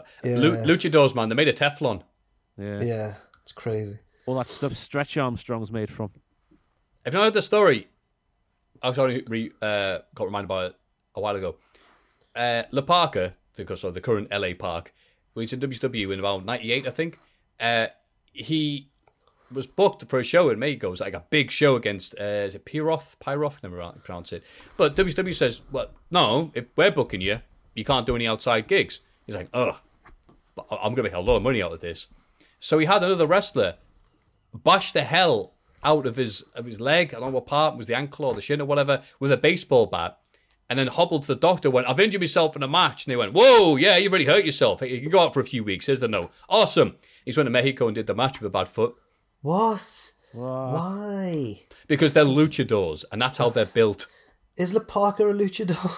I mean, he is technically Uh, yes. a luchador. I know, but Go he's on. more of a he's more of a is that, is that to overshadow what I just said about Ruby? No, he's more of that, a that, that almost did, Jack. he's more of a meme now. uh, But this was oh, okay. I know he is. I know he is. Yeah, I'm gonna do your favorite and move on. Um, yeah, what did you think no, of uh, he's a the match? I, I know he's a luchador. Are you sure? You can't be nasty to me. I've got COVID. There you Um, go. That's yours. Six months from now, when you're healthy, you say something silly. You say after COVID. um, do you know what? Do you know? Do you remember when I annoyed um, everybody by all of all of Puro Twitter by thinking that Kenoh was from Dragon Gate rather than Noah? So they set up this New Japan versus Noah Super Show, and all the Noah lads got in the ring with the Great Muta, and um, all like stood there. And guess who the spokesperson? Guess who Mister Noah is?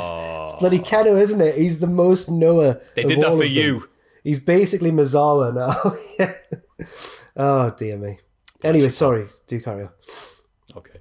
So the match happens, and I'm not sure if they called an audible or just went to finish or was always going to be the way. I don't know. But Jurassic Express win, and then the new champs, and celebrate with Christian Cage, who doesn't turn them. It's just a nice babyface team being another babyface team in a good match with a horrible, horrible ending. Yeah. I was like, okay, that's nice. It's a shame it couldn't have happened any other way. Uh, I'll still say, despite it being, God, this is how weird I am as a wrestling fan. Despite it being one of the best matches of the year, it still should have been Jurassic Express to beat the Young Bucks for the titles. Yeah. My humble you- opinion. Do you think actually because the Lucha Bros moment was so good, like that that match was perfect for them? You know what? Nah, yeah, right. I'm tapping out my I'd have- I'd opinion. have Two liked- seconds in, you're right. I'm talking absolute rubbish. Shut up. But I would have I would have liked Jurassic Express to win it eventually. Maybe just this did feel a bit weird, but you know it it kind of worked out for the best because Fenix is injured. It did. But yeah. And then various tag teams watch on. Going to FTR, Red Dragon, Private Party, The Acclaim 2.0, and the Gunn the Gunn Club, saying the best to last there, uh, come out and stare and do the, oh yeah, uh, yeah, you know, the, you know, when they did SmackDown, used to do the little pre-rendered graphics and stuff with like animations like there, still to come tonight. Big Show, Yeah. Justice Cufflinks, yeah. That happened. And then Jericho and Malakai Black are also watching on. they don't even have tag partners. So Malakai will when we assume that Brody King gets involved. But who's Jericho's going to be? He's Eddie Kingston. Kingston. Eddie Kingston. Oh, Les Sex Gods. What, what were they called back in the yeah. day? Let's yeah, the the sex sex, gods. The sex gods. Yeah. What about what? But what about Eddie Kingston, guys? I thought it was being clever. Maybe. Hmm. His could be Moxley though. Moxley, I don't know when Moxley's meant to come back. Is he meant to come back soonish? Soon, he's booked for the GC Dub show, Is he? doing the Hammerstein, yeah. Oh, fair enough. Against Jarrett. No, that that would be amazing though. Oh, not against Jarrett. Okay. Moxie versus Jarrett, finally. Isn't Jarrett just 2022. playing his guitar at the next one? Oh God, I hope Is he? so. Oh, fantastic. I think I saw. that How great! somewhere. How great is this, by the way? Jarrett on the Jeff Jarrett podcast, which again can't recommend enough. Even was did the Ask Me Anything thing only a few weeks ago, and he was asked, "Why aren't you on any more indie shows?" And he was like, "Ah, just I, don't, I think my time's passed. To be honest with you, the indies are so different nowadays. What they used to be." What a to his worker. ladies at GC Dub. Working Always working. Always guy. working. What a man. He looks fantastic in his new getup, though. The black hat and the black The coat man in and all black, absolutely, yeah. Oh. The chosen one. Love him. Yeah. So Jeff Jarrett is how we're ending this mighty long edition. oh well. Well, I don't know what you say about a match like that. It was Oh, just sorry, good, was- wasn't it? Yeah. Yeah, sorry, Ross, I forgot to ask your opinions. And about Jack's about to say something about uh, Tom Campbell's favourite joke, Noah. Yeah. Sorry, Ross. Go on. I've got nothing to say. I Oh, just you thought that, right. yeah, I don't know what you say about matches like that. Just the, the nicest part was knowing the Jungle Boy texted Jim Ross just about every day when he was getting Oh. his treatment. That was a nice detail. Get my name right. No, it was nice. It was nice. Um, yeah, so New Japan happened as well. Just a couple of things. I feel like I'm like wrapping up a meeting or something here. Just one or two things, guys, before. um, so Shibata came out for his match, which was against Ren Narita, who's like his protege, and he was like, one one more thing before we start this match because it was meant to just be like an exhibition, like a grapple. He went, no, no, it's a real match, and I was like, please don't headbutt each other. But they didn't. They just had a bit of a match, and it was good. It was nice to see Shibata back. Main event was good. Shingo and Okada. Um, Okada won. The next night, Okada won again and beat Ospreay. So Okada's back on top. But it just felt generally like a bit off. It wasn't like Wrestle Kingdom. It wasn't like what you might. It wasn't like full of like super super amazing matches. And halfway through night one, Owen looked at me and went like, "They could have just made this one night." And I thought, you know what? They could have. Yeah, they could have done. But there's still night three to come, everyone, on Saturday. Can't wait. I saw all the things I saw on Twitter were Ishii versus Evil getting a horrible rating, Oh man. which it was like I can't even imagine what that match yeah, well, like there to was be just that so bad. much. There was just so much interference and so much. It just wasn't very New Japan. Everything Evil does is full of interference and full of cheating, that it just gets boring a bit. Ah, I see. And the other thing was that uh, Meltzer, obviously, you know, the number one news source, the only news source in all of wrestling, has reported that Shibata went into business for himself and said that he was supposed to do that um, exhibition match, aka not a real match to. Oh, that wasn't part of the plan. And he just went, "Give me the mic." Like Scott Steiner at Series 2002, give me a mic, and uh, said, "No, it's a real match." And started doing what he did. I mean, That's it wasn't. that's what he's being told. And It he wasn't that like- obviously. Go on. it wasn't like he was getting clocked in the head and stuff. It wasn't like gonna. It wasn't the sort of match where there were spots in it that could have really hurt him, which was smart. But he did like the big running drop kick that he does and everything in the corner. So yeah, if he did that, what a naughty boy. But who's gonna stop him, man? Inoki. Inoki, stop it. Inoki. Bad he did. He match. had, he had a little video at the start of the show. I don't know what he was saying. He was speaking. A little Japanese. video. Oh, Yeah. what was, what was he talking about? Like I don't know. I just kept looking at his iron chin, but I don't know what he was saying. Was it? A...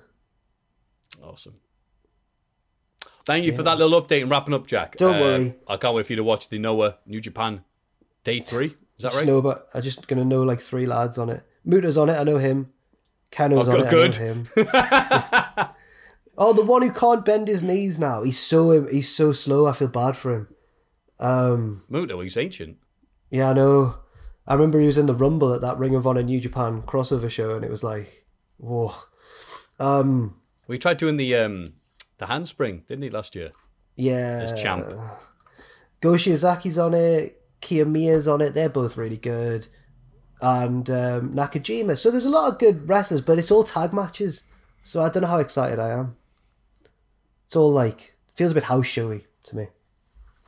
Awesome. Well, I still can't wait to hear your thoughts on it anyway. Okay. Because it means I won't have to watch it. Awesome. on that happy note, let's skip to the next bit.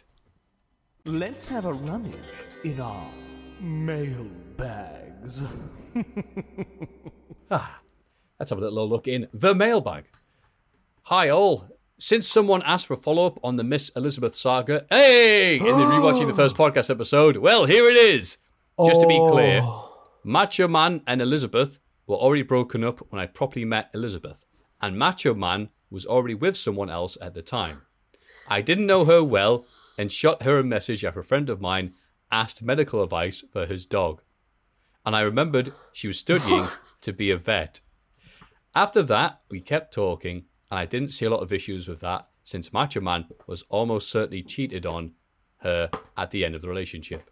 Okay. The Hogan Elizabeth Savage metaphor was admittedly not a very well fitting one, all things considered. We're actually doing very well. We've been ah. together Oh. for a, a year and four months now. I don't hear from my old college buddy Macho Man very often, but if we have any get togethers with my friend group from then, which happens like two or three times because of COVID, things are very awkward and he tends to ignore me. I don't really mind since he hurt my girlfriend a lot and she's still having issues with trusting people because of his infidelity. We love each other a lot and will be, or have already by the time you're reading this, celebrated the New Year's together. Hope you guys have had a great one as well. Kind regards for all the Hulkamaniacs out there. Um, Jose Noinhart, I'm not to I'm gonna butcher that completely, I'm very sorry. J O S S E N O Y N A E R T. Thank you, Hulk Hogan, and congratulations that, to you and Elizabeth on your continuing relationship. I'm I'm shocked that we got an update. I thought he'd just sort of fallen off the face of the earth. Yeah. No, I'm uh, ecstatic we had a, a, a conclusion. I ending, seemed, as it were. I maybe we misinterpreted the original story, but I thought he stole Elizabeth away. Is that just because we were assuming it was like Yeah, because, Hogan and Macho? as he Okay. says, yeah, the analogy doesn't really work Yeah, that well. So in our heads, we're like, you know, he's got on a shoulder, and then, you know, he's looking at her going, They beat him up in the medical room. And, yeah, yeah. WrestleMania five happened. I think WrestleMania No, 5 uh, happened and broke Brock's off his record. Congratulations, So great. congratulations, Terry. Well done. Thank you for the update. It's always good to get these things from months ago. Yeah, yeah. Yeah. Hey, diddle diddlers. Christ. Hope you had a holly jolly Christmas and a reasonable New Year as was possible under the circumstances. With both Kofi Kingston and Big E being stripped of their titles by the beast Brock Lesnar, how would you feel about a slow burn storyline where Xavier Woods is built up over a year and finally becomes the only member of the New Day that can beat Lesnar, which in turn sets up the New Day triple threat? Anyway, thank you for all the entertainment you provided, especially over these last two miserable years. Uh, former TNA World Champion Eddie Edwards. Thank you, pal. oh, I got a tweet from Big Eddie fan. Edwards. Not not not the rest of? Eddie Edwards. Oh. It was I think it was this guy this week. Yeah, so good to, good to hear from Eddie Edwards again. That's nice. Yeah. Uh, yeah, so Brock Lesnar hasn't lost a lot the past few years, has he?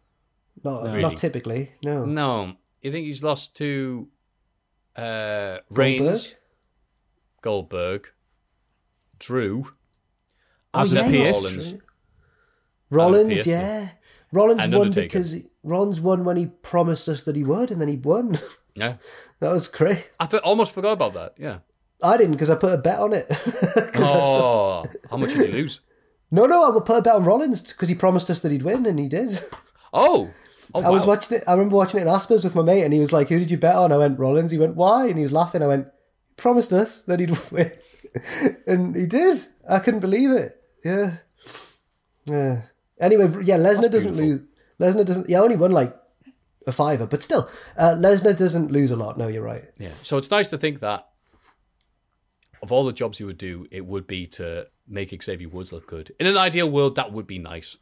And it would be, you know what, in a way of getting Xavier Woods over to the level of Big E and Kofi, of having him beat Brock, slaying the dragon in the cave, as it were. I can't see it happening. I know it, it, it would be good. It would be a wonderful idea if they could find a way of plausibly doing it. And I know that wrestling's got undead zombies and Rey Mysterio was world champion and stuff, but they need to find a way of having it. You can't just have Woods just best Brock Lesnar. I don't think people would have it. So I don't know how. It's interesting you mentioned Rollins there because that's what it would take. Roll- Remember when Rollins was heel and then babyface again before he went heel again when he started doing press interviews and making a tit of himself. But he Rollins has beaten him twice, hasn't he? yeah, that's why he- Oh, at They were WrestleMania as well. 35, and then he was the- beat him, yeah, when he When he, when he and then beat him when he promised to. What it would take is like when Rollins won the Intercontinental Championship and he was having all those like hour long matches on Raw. I say all those as if there was lots of them, but there was a, there was more than one. It would take a mm-hmm. few of them for Xavier Woods on Monday Night Raw to even be considered in the conversation to be able to hmm. beat Brock Lesnar. But I don't know if it ever would happen. You know what, actually, because I'm thinking like I think all of those matches he's lost have been dirty to some degree. I can't remember how Rollins beat him, but that would actually be good. Xavier becomes consumed by the fact that I was like, "Hey, I want to be better than the other two. that he cheats to beat Brock. He's like, I beat him, you couldn't. And they're like, aye, but you cheated though, didn't you? He's like, yeah. What's wrong with that? I think Rollins Oh, whacked yeah. him in the whacked him in the knob, didn't he? He's like, I'd do anything to beat you. Okay. Because we must protect the guy in wrestling right now, is Brock. Because the apart from the Drew match, which I think Brock just want to be out of there as soon as possible, so he didn't get the vid. I'd accept it if it was a lovely callback to how Eddie Guerrero beat him, where reversed the F5 into a DDT on the belt. But instead of a belt, it's a Nintendo 64. Oh, I thought you were going to say crown, but that works as Oh, well. yeah, Um, He put his eye out if he did the crown. oh yeah. Um, But the N64 would be fine. It would still work even if Brock was dropped on. Oh, you just have to blow on the cartridge a bit more before you put it. But I think um, it's it's an interesting one. Definitely, I like the idea, and and I, I, if it was a callback to Eddie, that's how I would do it. Wonderful. Cool, yeah. Thank you for that lovely question. We had got deep in thought for that one. Good day, lads. Well, I was watching Scott Boland get six wickets for seven runs No. and four overs. In the, uh, it got me thinking.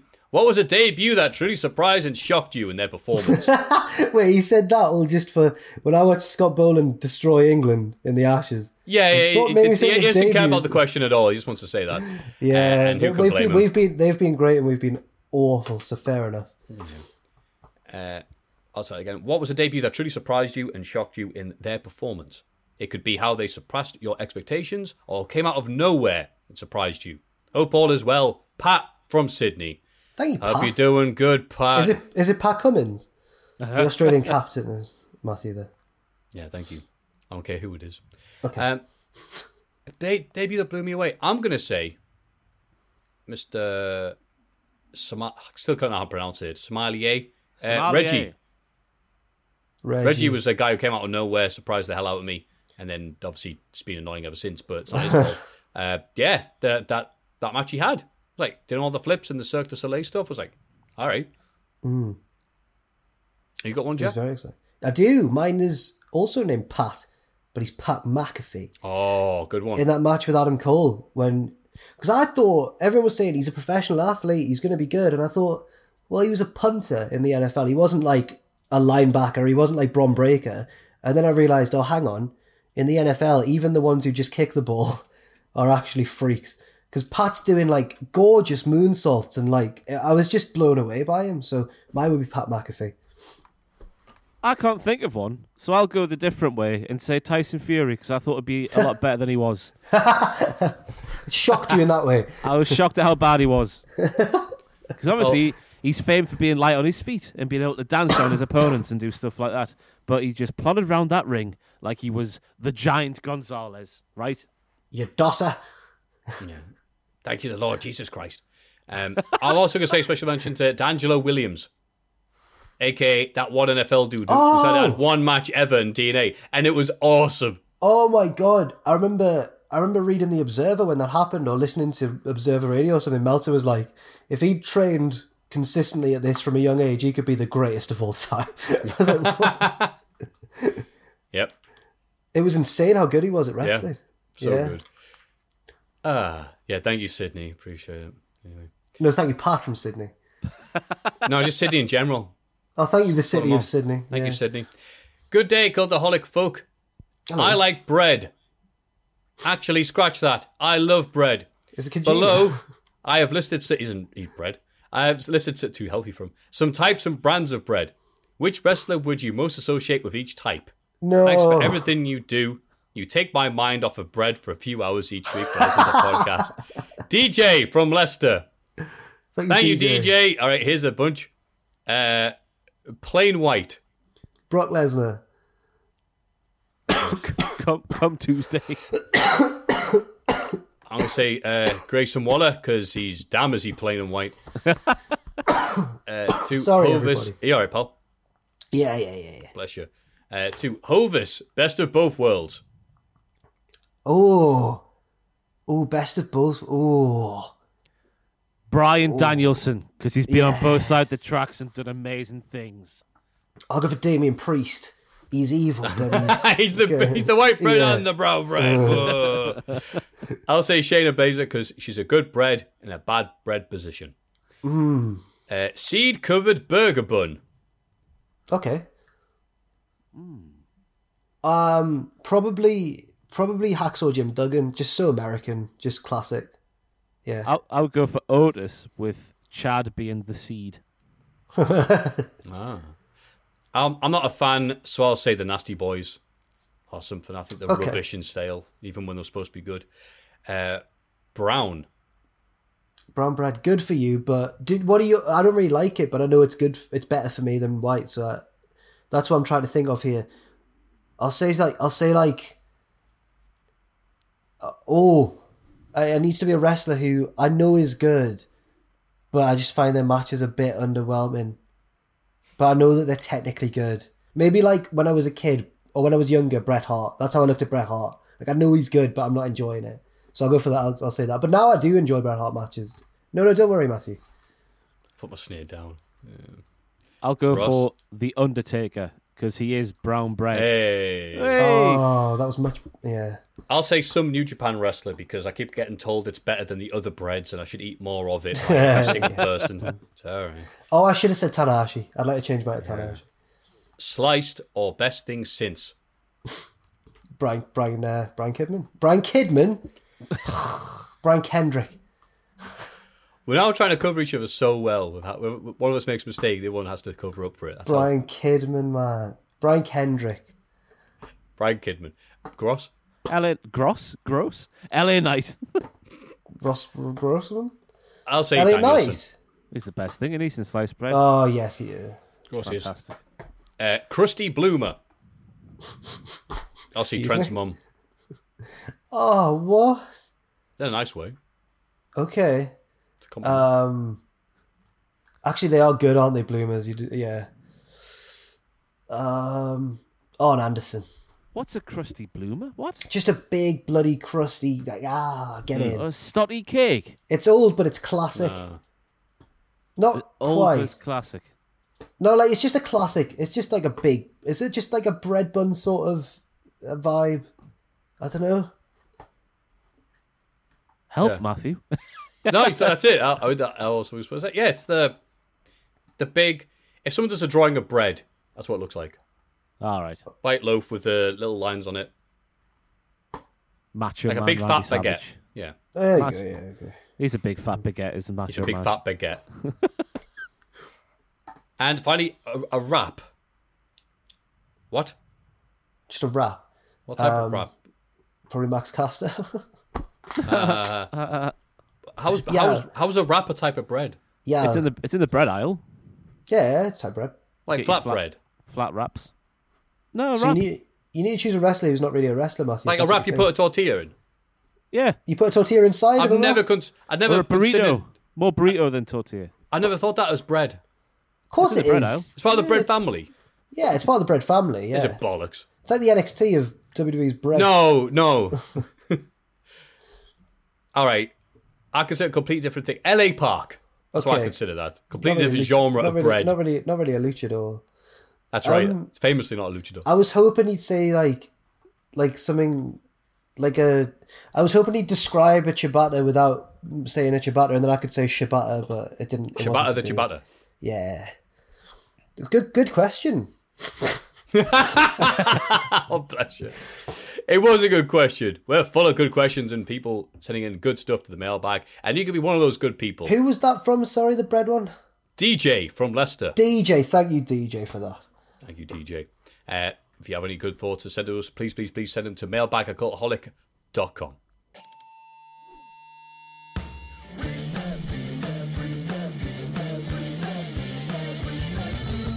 Ah, time for wrist piss. Hello, you gang of sexual tyrannosauruses. With the new year seeing people eat healthier and that after gorging over the festive period, it got me thinking about how we, as a society, are more focused on trying to eat healthier and not forcing bags of sugar down children's throats. Such changes in thinking saw the humble fast food and cereal mascot play second fiddle to carrots and water, and kids being nice to each other rather than fighting over burger meat and sweets. With that in mind, and that you got me thinking, which famous food mascots would you, uh, sorry, would go in which famous wrestling factions? Your pal, former Lightning Bolton Wanderers centre back Bruno Oh. Mutti. Thank you, Gotti. Thank you, Bruno. Leon, surely.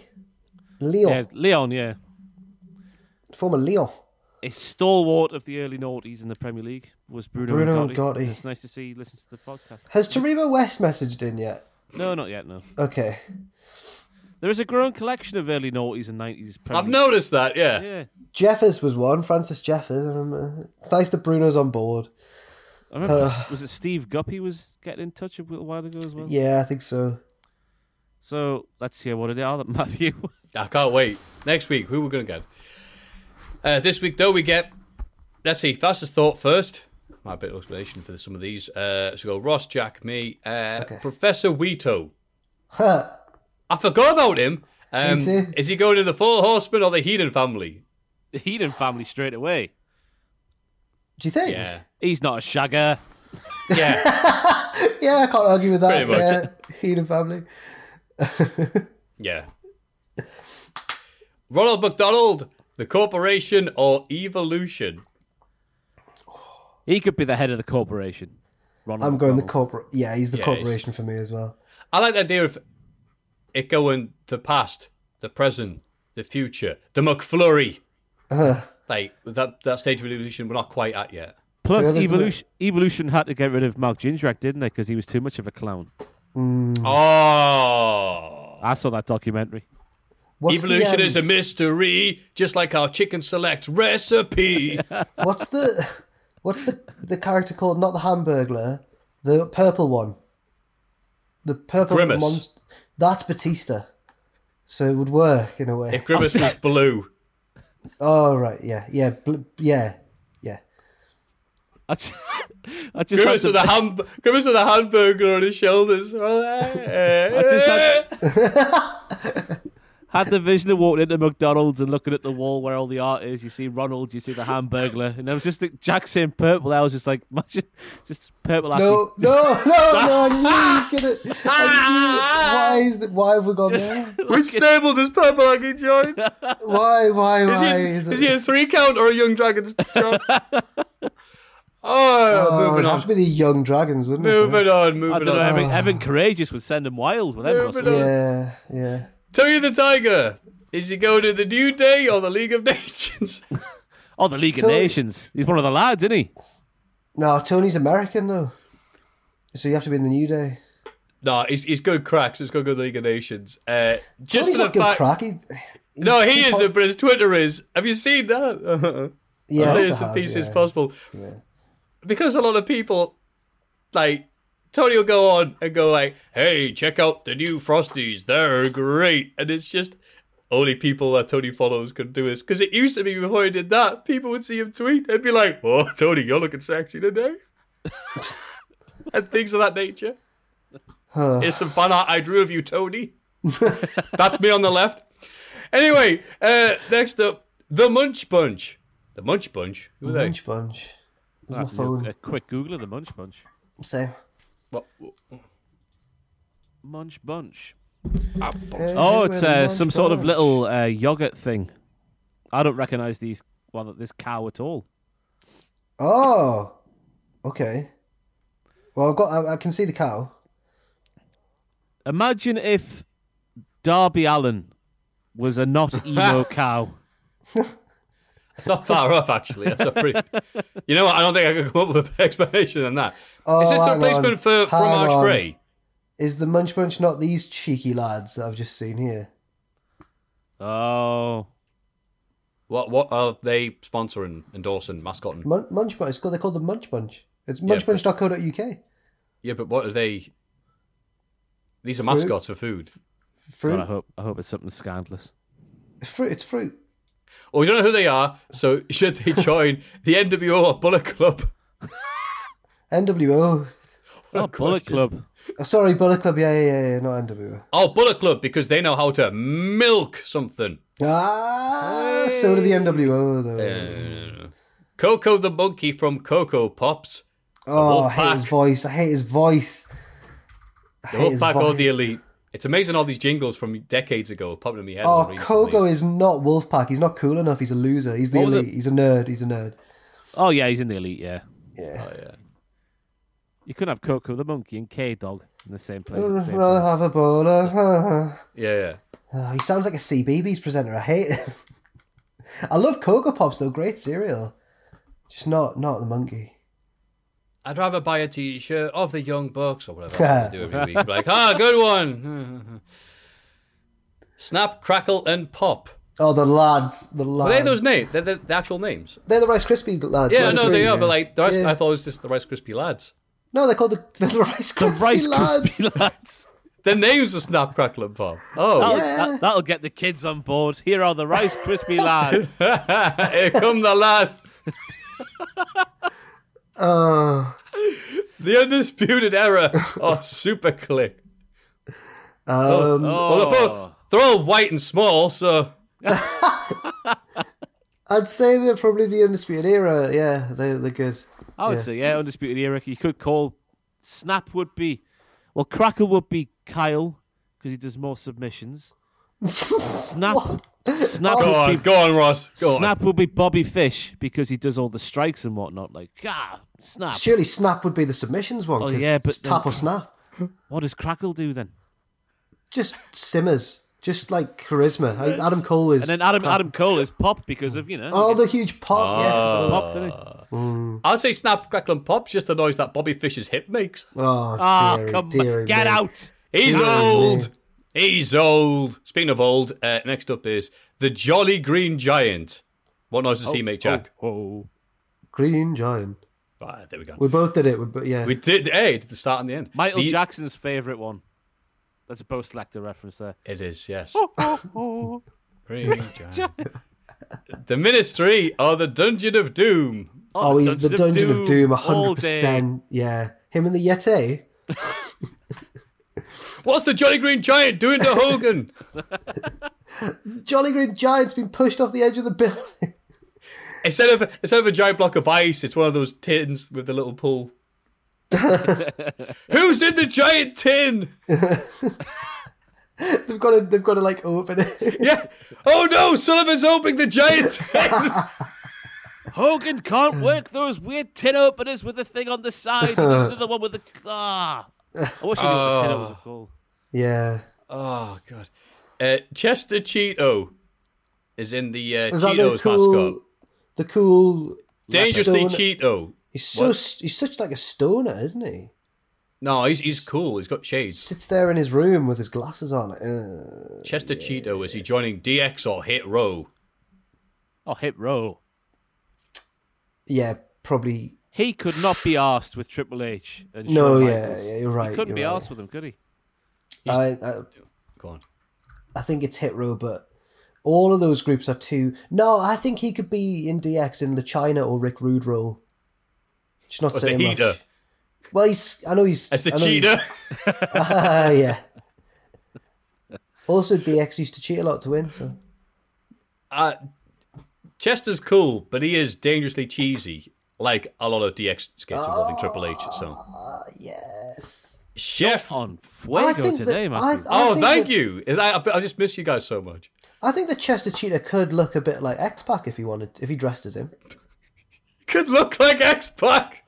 I can see if all these cereal mascots and food mascots dressed as dressed as wrestlers for Halloween, he'd be He's got X two little cheese. What's it like in the shape of a cross? Yeah. Do you remember Kevin Nash's Jesus. entrance video in like 2003? It was just him stood there in sunglasses, like looking cool. Mm. I'm picturing that Kevin Nash as Chester. Chester is that Kevin Nash, Yeah, yeah, I can see that as well. Yeah. Just minus the harmonica. Also, it, it, has, he has to join DX because Chester also had a failed invasion of the UK. Oh, Because Cheetos are a thing for like a year and a bit, and everyone went back to Wotsit. It's like, you're not being Wotsit. You can still buy Cheetos, can't you? But they, they're imported though, Ah, aren't they? I don't know. I can't remember last time I saw a packet of the Cheetos. oh man, I've just googled Chester Cheetah. Oh, what's Just he to remind done? myself- Well, no, he just looks like Hulk Hogan. so much like Hogan. That's unbelievable. Hollywood Anyway. Hulk Hogan. obviously. Anyway, Chef Boyardee. Oh, Chef great. Boyardee's already in wrestling. A favourite of the Cultaholic uh, SmackDown review. New Blood or Millionaires Club? New blood. Um, These you- groups. Yeah, New Blood. Yeah.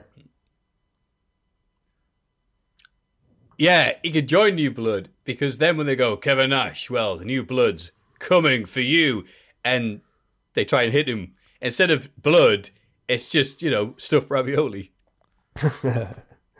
yes, that, works for me. I- I'll green light that one. It's good.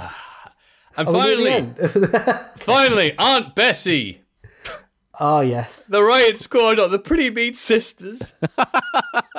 Whoever did, did the research in the female stables for sure. It's got to be PMS, hasn't it? Yeah, I'm disappointed at Bruno and Gotti's lack of knowledge of women's wrestling stables. The only two stables Riot Squad. I love the idea of like having a bunch of like goth uh, alternative lasses hanging out and being all cool and tough and pushing stuff over. Then like Aunt Bessie's like, Ruby, your Yorkshire puddings are ready. Oh, Coming, yeah. mom. remember when? Remember when Or that was their whatever. gimmick? They just push things over backstage. That so was weird. crazy. And then Retribution just did the same for a bit. When there was like 50 members of Retribution. Yeah, they had all those those library books that they took back a week later. Then was overdue and they were rebels. Anyway, that was class. That. that was a I good think there should be more like uber tough dudes, and then they've got like an Aunt Bessie making food for them, but only if they're good and they win the match. But mom, mm, mm. nah, nah, They could didn't be win last week. It could be They Trent. tried that. this. That Yeah. yeah. easy could be Trent. I was about to say they, could, they tried this with Shelton, but they didn't quite try that with Shelton. Uh, no, no, that wasn't No, it was quite the same. No, no, the mum can't be tougher than the wrestler. Like, no, No. it's got, it's got to be the way around. It's, it's Yeah. Anyway, uh, moving on from the hell of a Reese's Pieces. If you have any Reese's Pieces, or if you're a former midfielder that ho- played between you know early 2000s, late 90s, you too can send in a question, uh, Reese's Pieces, to us at mailbag at cultaholic.com. It's Cultaholics.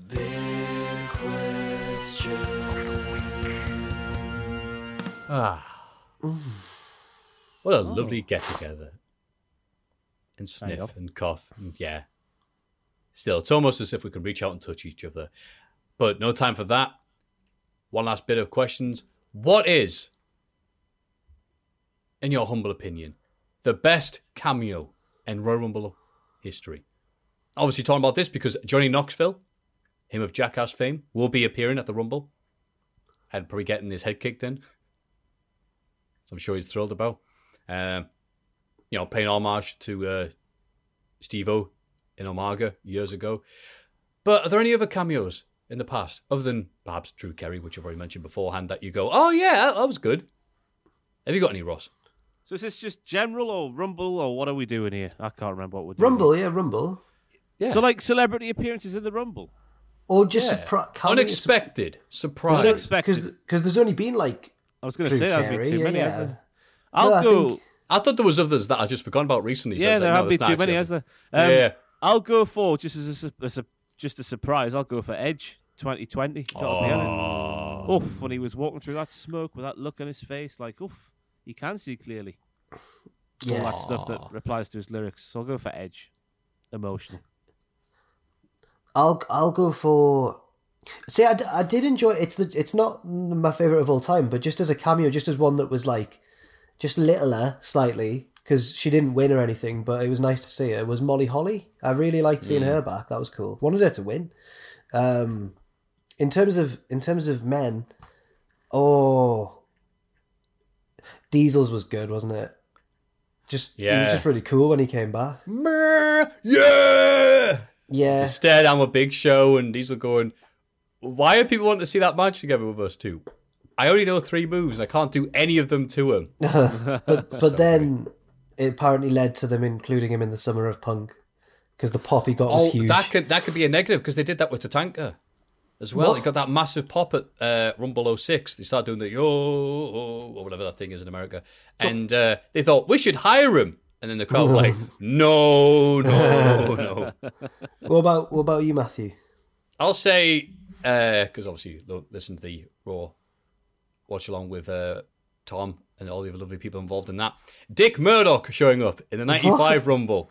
Oh, okay. Of all the people to show up, of all the times in history, Dick Murdoch, the same year he died, uh, coming out and doing Oh. drop kicks and flying around like a madman at the later stage of his career, complete unexpected, no pop from the crowd, Why would they? All the kids, all the kids loved Bit of Murdoch back in the day. But, uh, yeah, that one was a nice one. Also, completely weird to see uh, the Samoan. No, no, no. Sorry, beg your pardon. Uh, the um, wasn't the Samoan squad. Just the squat team, I think. The headhunters from Japan showed up that one year, and apparently annoyed everyone backstage so much that all they did in the Rumble was get eliminated by Vader. Huh. And they showed up the, like the next night, and then Bulldog just slammed them and went right, go away. Did And that was Um, it. Never seen again. was that the year when all the Mil Mascaras and everyone was in it as well, or was that a different? That was year? 97. 96 was there. 97 was uh, like, hey, those luchadors are doing good in, in WCW. What have you got? And they had, you know, rubbish Mil Mascaras. Yeah. Uh, Booker T's was good as well. Was that? But that was that when Mark, was that Oh, when yeah. Matt Striker was marking out, bro? Yeah, Oh. I never like. I Ah. why do you need to remind me of Matt Striker? when Matt Striker would go, "Holy sh!" Ah, then censor himself. It's Christian. no, wait, no, it was Josh Matthews, wasn't it? Oh, sorry. that was, Todd, no, that- was it not Todd Grisham that one on ECW? They're all blending together. Yeah, they're all the same, aren't they? No, it's Todd Pettengill. Where it was, uh, it sucked. Um, Carlos Colon in 93. Oh no! Right. Why? Just so Gorilla Monsuka go, oh, that plucky youngster. He's at least in his 40s. um, Carlito was just at a Raw, wasn't he? He wasn't actually in. He did the Oh. Rumble last year, didn't he? That's when he returned. Oh, did he? Is that why? Oh, so I referred to Ah. it, yeah, yeah. Yeah, They yeah. Because well, it just reminded me because you didn't mentioned you mentioned Carlos Colon. I was like, oh well, Ah, yeah. okay, that's good. Damn And it. That would be the perfect time for someone to call him a plucky youngster. But... Do you know what I thought would been would have been rubbish, but actually was all right? It was when Elias was number one. I went to the toilet, came back in the room, and everyone went, "You'll never guess who's number two, and who should be on my screen." But Jeff Jarrett himself, the chosen one, and he started throwing punches better than anyone on the roster. Yeah. It was amazing. So I would go for Jarrett as well. That was a nice cameo. a few others. Uh, the cat. when he had the, those six matches on TV or whatever. It Oh, came. Ernest the cat. I thought you meant Yeah. I Stacey. thought- yeah, I thought you Oh, no, sorry, Ernest Miller. Yes. Yes. What Christian from uh, last year's was an underrated one. Hmm Yeah, that was very ro- good. He got the final four, didn't he? That was unexpected. And then he That's what he does when he. He main eventing WWE, AEW. They didn't Yeah. have pay per views that year. Jesus, what a man! Bubba Ray Dudley once. We came in number, number three or something one year. And then Devon wasn't there. And Yeah. Devon wasn't, yeah. So him and And our they- truth do spots. They just got I R-Truth like, to ah, do the Devon spot, yeah, yeah. That wasn't one of my favourite ones. Nah.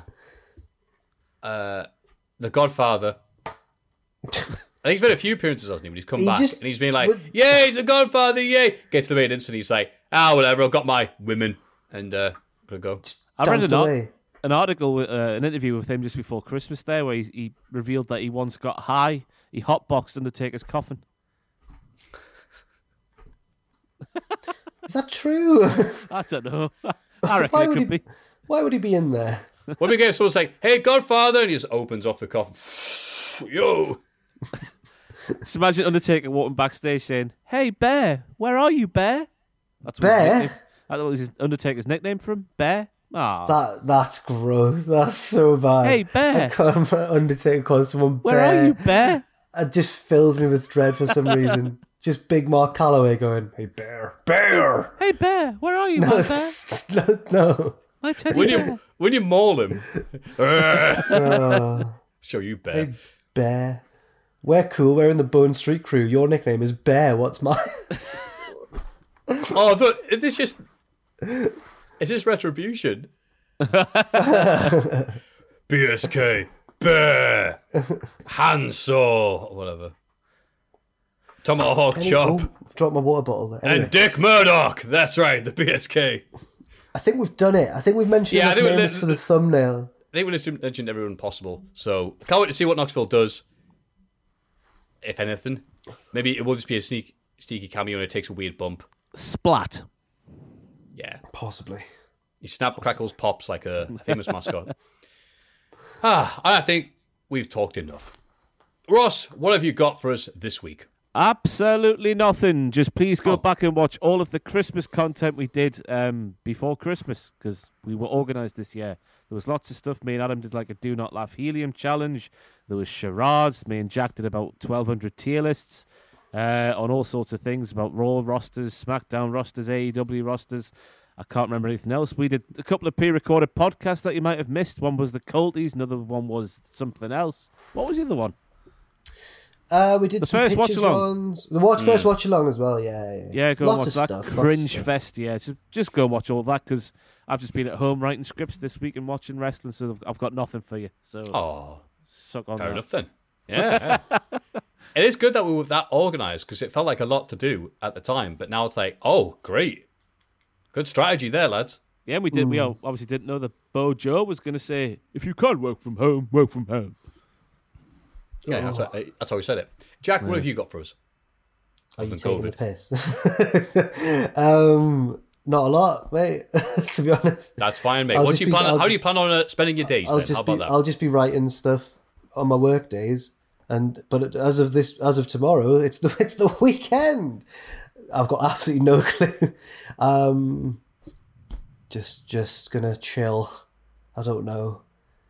Um, I get pal. I get to um Sunday is day six of my isolation, so I get to take my first lateral flow, and then if I'm negative on Monday as well, then I'm free. So I'll just hang I'll just hang in there. But I'm feeling I'm feeling all right. I've got a bit of a cough, but aside from that, not too ill. So get the vaccine, everyone, because it works. Yeah. Yeah, well, best wishes to you, pal. Hope Thank you, Matthew. What about staying positive? cheers? What what have you got going on? Uh, me and Tom will be meeting up soon, TBC, to do more of the SmackDown lovely review that we do. Until then, I was going to promote Tom's fantastic Desert Island Graps with Kid Bandit, who's currently uh, ruling Twitter, and now he's going to rule Cultaholic, I guess. That's the rub we're hoping for, anyway. So go check out Tom, uh, who obviously filling in the gaps because he works harder than myself, to say the least. And until then, you have the Patreon to place your votes for the Hall of Fame and the fabulous mailbag to send all your lovely thoughts. Even if you're not a midfielder, you can still send them to mailbag@callike.com. For now, this has been Ross, that has been Jack, who's poorly, and I've been Matthew, and now my camera looks all right at the very end of the podcast, as noticed. And we're going to end you by pointing. Oh, We're going to end you. End, that's right. We're going to end you by pointing at the camera and saying that famous expression that we all know and love. The count of three. One, two, three. Join, Join us. us. Sexy boy, courtesy of blicksmith.com. Come Tuesday. Hi, I'm Daniel, founder of Pretty Litter. Did you know cats tend to hide symptoms of sickness and pain? I learned this the hard way after losing my cat, Gingy. So I created Pretty Litter, a health monitoring litter that helps detect early signs of illness by changing colors, saving you money and potentially your cat's life. Pretty Litter is veterinarian developed, and it's the easiest way to keep tabs on your fur baby's health right at home. Go to prettylitter.com and use code ACAST for 20% off your first order and a free cat toy. Terms and conditions apply. See site for details. Hold up. What was that? Boring. No flavor. That was as bad as those leftovers you ate all week. Keke Palmer here, and it's time to say hello to something fresh and guilt-free. Hello Fresh. Jazz up dinner with pecan-crusted chicken or garlic butter shrimp scampi. Now that's music to my mouth. Hello Fresh. Let's get this dinner party started. Discover all the delicious possibilities at hellofresh.com.